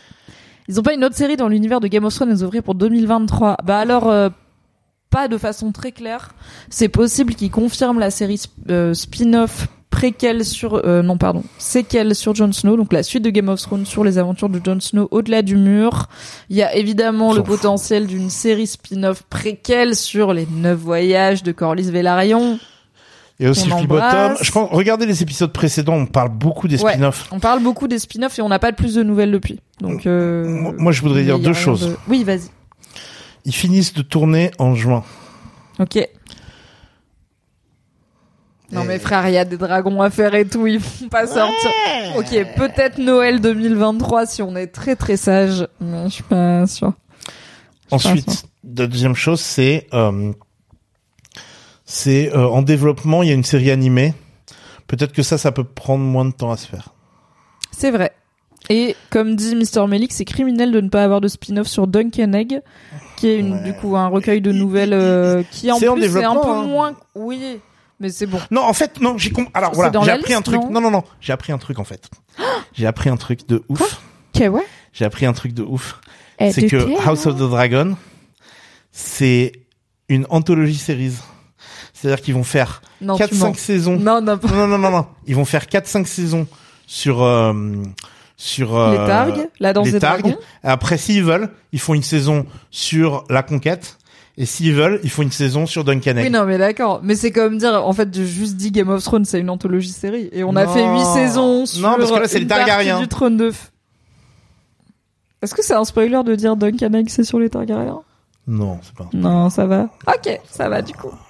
Ok. Non, mais ok. Duncan Egg, euh, mais je pense quand un même pour je pense pas qu'ils l'appelleront, euh, Hot D Duncan Egg Edition comme, euh, American Horror Story, tu vois. AHS, euh, Asia Asylum, je suis pas Je sais sûr que ça s'appellera genre Hot D Duncan Egg, mais House of the Dunk. Moi, House je, of moi, the je trouve ça cool parce que je me suis dit, je, Eh, je- House of the Egg, ça marche je comprenais pas pourquoi ça avançait si vite. Bah ça cavale, hein.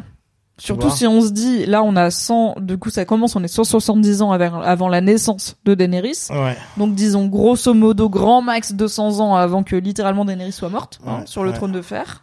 Bah ouais, sauter de 10 ans euh, tous les 4 épisodes, mon gars, on va commencer à y arriver vite. À Donc, Daenerys, elle va mourir sur le trône là, de je fer pense là. qu'il y aura moins de sauts. Spoiler. Il y aura moins de sauts dans le temps. Mais on va pas non plus faire 40 saisons sur la House- sur la Dance of the Dragon. Vu comment Je on, va vite. Tu vois ce que je veux dire? Donc, à mon avis, il, il est possible qu'il y ait que trois saisons sur la Dance of the... En tout cas, il est possible que. Il y a It is trois possible tout. Il y a trois saisons sur la sur la Dance of the Dragon. Et ensuite, on part à flashback sur, euh, sur Aegon the Conqueror, quoi. George R. R. Martin voudrait 4 saisons sur la Dance of the Dragon. Écoutez, 4 saisons, ça me semble raisonnable, surtout qu'il a fait en sorte que la moitié de la première saison soit un préquel, puisque à la base, il n'avait pas prévu de faire ses flashbacks sur, enfin, de faire cette première partie sur les, les héroïnes, euh, notamment enfants. Donc, euh, on verra. Et euh, écoutez, ce qu'on peut dire, c'est qu'on passe une belle aventure jusqu'à maintenant, et qu'on a plaisir à en parler Moi, je et à suis, débriefer tous les mardis. Moi, je serais trop content que il puisse y avoir simultanément House of the Dragon qui continue sur les Targaryens et simultanément un Jon Snow et Mais grave. simultanément Et un, V- un Corlys. un euh, Corlys et simultanément, tu vois ce que je veux dire? Mais ce serait trop bien. Ce serait trop Parce content qu'en vrai, parce que- l'univers, il mérite, quoi. et en fait on peut dire ce qu'on veut, ouais, tu vois, genre par exemple Marvel sont en train de le faire avec plus ou moins de réussite, de multiplier les projets euh, sur la même euh, grande trame narrative, on va dire. Euh, même univers canonique, etc. Ils sont en train de le faire avec plus ou moins de succès, mais il y a un exemple de de de de de, de, comment de comment on appelle ça de franchise qu'il a fait avec plus de succès que ça, c'est Star Trek dans les années 90 et 2000 où il y avait à la fois The Next Generation, euh, Voyager et euh, et et Deep Space Nine qui se sont chevauchés avec des personnages qui allaient d'une série à l'autre. Mais Et- ce serait hyper intéressant. Et, pour moi, ce serait un truc qui trop bien. Mais en vrai, je trouve que c'est intéressant d'explorer euh, la forme de série d'anthologie avec l'univers Game of Thrones. Clairement, ils l'avaient pas prévu au tout début quand ils ont décidé d'adapter cette histoire de George R. R. Martin en pensant que les livres seraient finis et que ce serait un peu un Seigneur des Anneaux à la télé. Mais là, du coup, en fait, de par la situation dans laquelle ils ont été plongés par ça cartonne, mais on n'a plus de livres et du coup, enfin on en a, mais c'est pas les mêmes livres et du coup qu'est-ce qu'on fait? Ils sont en train de créer des trucs qui sont pour l'instant hyper intéressants. Honnêtement, House of the Dragon, on va pas se mentir, on était quand même 8 dixièmes de rageux à dire ça va, enfin vu ce qu'ils ont fait de Game of Thrones, non merci quoi, on n'y croit pas du tout au fait qu'ils vont faire un truc Moi, j'ai encore dû convaincre sur quelqu'un un hier. bouquin bibliographique de mémoire historique et c'est incroyable. Tous les mardis, on est là, c'était mieux que la semaine dernière, c'est ouf ou pas? sûr. Là, je suis à ça de déclarer que je préfère House of Dragon à, à Game of Thrones. Même Toi, si c'est déjà le cas Non, je- moi aussi je suis à ça. Mais Ouais. en vrai, je pense que le truc que je, il y a deux trucs que je, enfin le truc On que je attend peux pas enlever à Game of stick Thrones. the landing sur. Moi, j'attends qu'il stick the landing oui, sur les comment on va finir cette saison, c'est important. Mais là, comment ça va si ça en continue général. comme ça, c'est ou si si ça déçoit pas en fait, si ça reste même au même niveau, Ah bah là c'est hyper tight, donc euh, oui, sûr on que- espère. Mais je continue à penser, quand bien même Damon est hilarant, que ça manque de peuple et de trucs un petit peu relatable euh, pour le commun des mortels. Euh, ça manque d'un petit brun. tu moi j'ai pas besoin que ma fiction soit relatable. Ok. Ok, tequila Tex. Est-ce qu'on s'arrête là? Moi j'ai non mais c'est- non non non non, c'est un peu- non mais non mais c'est vrai. On non non en fait c'est deux écoles quoi tout simplement. Non mais oui. Non, mais tu vois ce que je veux dire. Il y a des gens qui ont besoin de s'identifier au personnage. Moi, j'ai, j'ai, j'ai- j'aime, bien. euh, moi, je moi, je m'identifie au à Viserys, tu vois. Je, enfin, je vois mon Mais grand-père, je mais vois mon pépé dans mais Viserys. je vois mon pépé dans Viserys. Mais je vois ma carrière de DJ dans Viserys. Je vois ma carrière de DJ dans Viserys, quoi. J'espère que tu vas mieux finir. Et si tu te coupes avec tes platines, tu mets du désinfectant. Hein. Le gars, il est passé à ça. Ah oui, il y a des gens Est-ce que tu veux être mon meister Je mettrai une petite chaîne. Non, ça c'est off live. On fera une chaîne spéciale pour ça, c'est autre chose. Euh, je je m'identifie de ouf. à- En fait, j'ai- pas besoin que euh, les gens soient du même statut social que moi pour m'identifier. Enfin, tu vois ce que je veux dire? Non mais oui, mais moi aussi je m'identifie à Viserys parce que c'est un des personnages les plus humains, mais je m'identifierai jamais à un Aemond qui est complètement frappage, frappachouin, ou à une Daenerys, tu Quand vois. tu où regardes une œuvre de bah, fiction, tu peux t'identifier à certains, à pas d'autres. Et pas d'autres. Tu t'as pas besoin de, tu peux voir la beauté du queutru sans avoir besoin nécessairement de... Ah bah carrément, oui, je, je, je la vois, la beauté de la chose. Du coup, j'ai hâte et peur à la fois de voir l'épisode 9 parce que je suis vraiment dans- en plus dans une dynamique maintenant où je suis là, j'ai pas envie qu'il leur arrive du mal. La plupart des personnages qui sont là, c'est vraiment des gens qui ont un peu rien demandé à la vie, tu vois, genre c'est pas vraiment des connards, enfin oui, les gamins c'est il y en a c'est des connards. Genre Egon c'est un connard et c'est un violeur et tout, mais en vrai, ils sont même Egon quand ça Daron l'embrouille parce qu'il a violé une servante. OK, c'est grave. Et lui une droite et tout, à un moment il se lève et il dit en fait, j'ai jamais demandé ça. J'ai jamais Ouais. demandé à avoir Je ça sur les épaules. Il de- a ce petit moment de ce que toi t'attends et de ce que mon Ouais. père attend. Et il dit je peux pas être à la hauteur de la tâche que vous m'avez foutu sur la gueule et je sais pas pourquoi c'est ma tâche quoi. Donc Ouais. quand bien même ça n'excuse pas évidemment ce qu'il a fait, bah la série a à cœur de nous ramener ce petit truc d'empathie. De, En fait, c'est pas Geoffrey. Tu vois, il a un- en tout cas, il exprime un truc que Geoffrey a jamais exprimé alors qu'il avait genre 5 ans de moins. Donc bon, on verra mais je pense qu'on est in for a ride un peu triste Moi, j'ai très- Très très hâte de voir quel sera l'équivalent House of the Dragon de un incendie et Daenerys qui survit avec trois dragons sur les épaules. Ah bah trop hâte. Parce qu'ils ont besoin d'une, ils ont, Qu'est-ce qui va se passer à la fin de bah, cette saison pour série- garder tout le monde accroché quoi La série, elle est mortelle. Elle est déjà mortelle. Elle est déjà au top. Elle est déjà au top des, des ratings, etc. Mais au final, elle se tire la bourre. Elle se tire la bourre. Et je, désolé de revenir là-dessus. Elle se tire la bourre avec Rings of Power, qui est de la merde, qui m'a écrit avec les pieds, quoi. Et, euh, c'est c'est Ok. mon c'est mon c'est mon c'est mon avis. Il Oui. n'engage que moi. Oui. Voilà. Mais voilà. Et, et donc, et si tu veux, ils ont besoin de frapper fort à un niveau purement genre euh, C'est stratégique. trop marrant que t'amènes Daenerys qui sort du feu avec ses dragons parce que pour moi, la fin de Game of Thrones saison 1, c'est Ned Stark. Genre, c'est pas Daenerys qui a frappé les gens en Non, mode non. elle a des dragons. C'est Ned Stark Ah qui se fait couper la moi, tête, Non, non. qui a fait dire à tout. Mais parce que toi, t'es team magie, tu vois. Ouais. Mais pour moi, le grand public, il est là. Attends, Boromir, c'est le héros dernier- et il est mort. Ça arrive pas dans le dernier épisode. Non.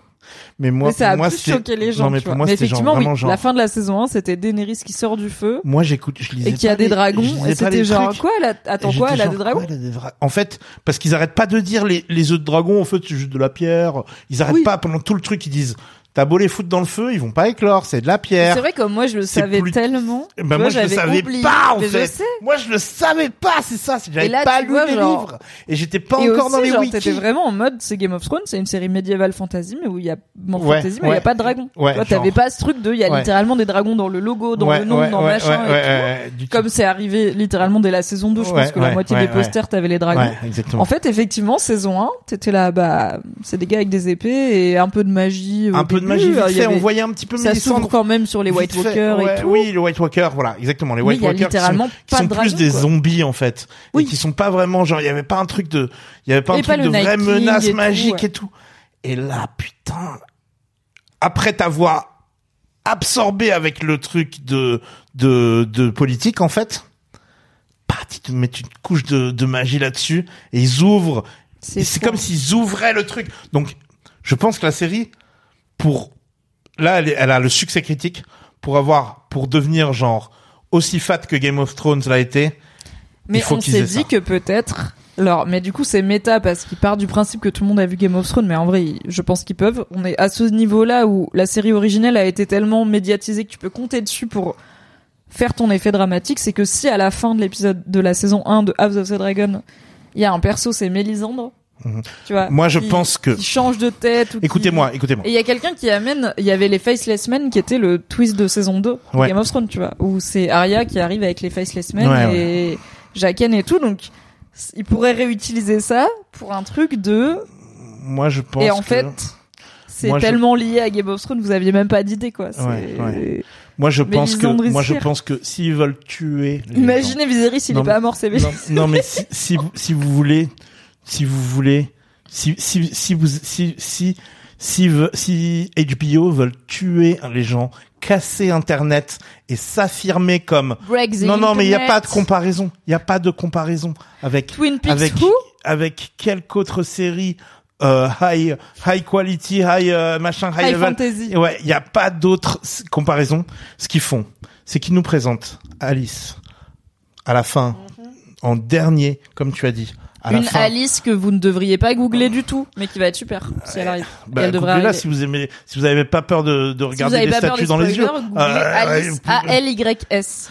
euh, donc, A-L-Y-S, Alice, House of the Dragon, ou Fire and Blood. Vous googlez ça, vous aurez tous les bails, ok? Je vais vous rien vous dire de plus. mais, mais si, si vous avez envie de spoiler, si vous n'avez pas peur. Mais après, les livres, ils sont dans la, dans la nature. hein. Ils sont là pour être Le lus. livre est sorti, de- en vrai, il est super. Tout est là-dedans. Il est Lisez-le. super, lisez-le. Et, euh, et donc, en gros, si on nous présente cette Alice, qu'elle a une petite capu un petit capuchon, qu'on la présente un peu, un peu tôt dans En le- vrai, là, on a vu un personnage encapuchonné de dos à King's Landing et c'était pas Daemon. C'était Ouais. Talia qui allait voir Ouais, Misaria. J'étais là, mais arrêtez de nous, là, vous nous confusez. S'il y a une capuche, Ouais, c'est. Daemon. C'est la capucha, Exactement. évidemment. Exactement. Donc, si, si on voit un personnage comme ça avec une capuche, et qu'à la fin on nous dit, et qu'à la fin on entend Alice, et qu'elle se retourne, et qu'elle enlève son capuchon, et que c'est Caris Van Houten, Ah, le, le mix des deux. et que c'est Caris Van Houten qui joue Alice, Mélisandre. On attend de voir, en fait, c'est Mélisandre. Là, je serais là. Genre juste ils disent rien, genre. Alice, oui c'est moi, et c'est Caris Van Houten. Je mets un Avec high son- kick et dans la son- télé, immédiatement. C'est quoi, ils ont même pas besoin là. que ce soit Caris Van Houten. Juste ils Si, mettent si, sinon n'importe les quel. gens, ils vont pas comprendre. vraiment, Si- ouais, mais si les gens, oui, mais si, si, si, si c'est No to you, hein, si c'est Caris Van Houten, c'est 5 étoiles. Mais déjà, ils ont déjà un petit 4 étoiles s'ils nous mettent n'importe quelle rousse avec un, un collier. N'importe quelle rousse avec un Et collier. comme ça, euh, tous les médias du monde, ils vous feront des articles en mode le collier qu'on n'avait pas remarqué dans la fin de House of the Dragon, et ils feront le travail de la série à la place de la série, et comme ça, vous serez là en mode. Et là- Ah, T'as remarqué que c'est le collier de Mélisandre Mais là, les gens pètent dit dans le podcast de Mimi et Là, les hein. gens crient, les gens, Ça crie. ça, trending topic pendant, pendant, pendant toute la pause entre la saison 1 et la saison 2. Tu vois ce que je veux dire? deux ans du coup peut-être? Non, un an et demi. Ok, va Non, mais tu vois, écoutez, moi ça, ça, espère ce pour serait, la suite. Hein. ça, ce serait aussi fort que de foutre les putains de dragons. Et ce serait Oui. asseoir la euh, legacy, puisqu'il parle de legacy pendant depuis le début de cette putain de Ah saison. bah là, on est dans de la legacy asseoir- longue durée. asseoir le truc La canonique. seule famille qui a vraiment une legacy qui a duré des centaines d'années, c'est juste Mélisande parce qu'elle a ma famille, c'est moi. Donc, euh, que, que vous dire, j'ai fait plein de pays, j'ai fait ma vie, j'ai ressuscité Jon Snow qui était, enfin, j'ai quand même, j'ai taffé quoi. Elle a fait sa vie, Ouais. mais tranquille. Ouais. Et si après ils nous font euh, euh, ils nous font Duncan Egg et que c'est Shirasti Star, alors là on laisse tomber. Là les gens cassent le, prennent leur prennent leur euh, Allez sur prennent internet. OCS vous et cassent le truc. Ils jettent leur télé sur le- leur télécommande Ça sur peut pas leur être télé. Shirasti Star parce que euh, techniquement on a des parents, mais euh, mais mais tu vois euh, genre Enfin, bref, il y a, je suis sûr qu'il y a d'autres occasions de, de, de nous mettre dans chaque spin-off Mélissandre. Moi, tout ce que j'attends, c'est le Genre Corlys il sur va à Corlys Achaï et, il y euh, a, faire il va, Corlys euh, il va à. Achaï et il y a Mélissandre et c'est ça qui lui donne l'idée de revenir. Mais en- ouais, mais elle peut être partout. La go, tu vois, on peut naviguer in space and time with Mélisandre. C'était ça C'est c'était la ça Doctor c'était Who de cet épisode, de cet univers. c'était mon point Lord of Light. Peut-être du coup la, la comète, c'est le vaisseau de Mélisandre. Tu as compris, c'est son Tardis. Et, elle, et il est rouge et elle se trimballe comme ça et tout. Est-ce qu'il y a un point en poisson? Les gens réclament Tequila Tex. Non, c'était le point Lord of Light, c'était le point euh, c'était le Voilà. point Alice. Merci à vous d'avoir été là. Le replay de ce, de ce Twitch sera disponible bien évidemment en podcast. Merci beaucoup d'avoir écouté nos digressions. Rendez-vous mardi prochain à 21h sur Twitch et mercredi prochain en podcast pour un nouvel épisode. Si vous aimez ce contenu, n'hésitez pas à lui laisser 5 étoiles et un commentaire sur Apple Podcast ou un petit mot gentil sur Spotify. C'est la meilleure façon de le faire rayonner. Pour rappel, vous pouvez aussi retrouver chaque lundi le récap rigolo de l'épisode de House of the Dragon de la semaine sur patreon.com slash mymyhgl. Merci d'avoir écouté cet épisode. Pour soutenir le podcast, pensez à lui mettre 5 étoiles et un gentil commentaire sur votre appli préférée. Vous pouvez retrouver le reste de mes contenus audio sur le flux Mimi Hegel, mais en podcast, m'écouter avec la créatrice de contenu Marie Kigaille chaque mardi dans le podcast BFF et me retrouver tous les dimanches en compagnie de Fabrice Florent dans notre podcast cinéma Le Film Club. Pour les récaps rigolos de séries, ça se passe sur Patreon. Tous les liens sont dans la description. Je vous souhaite une très belle journée et un grand merci à Valentin Nortier pour le générique.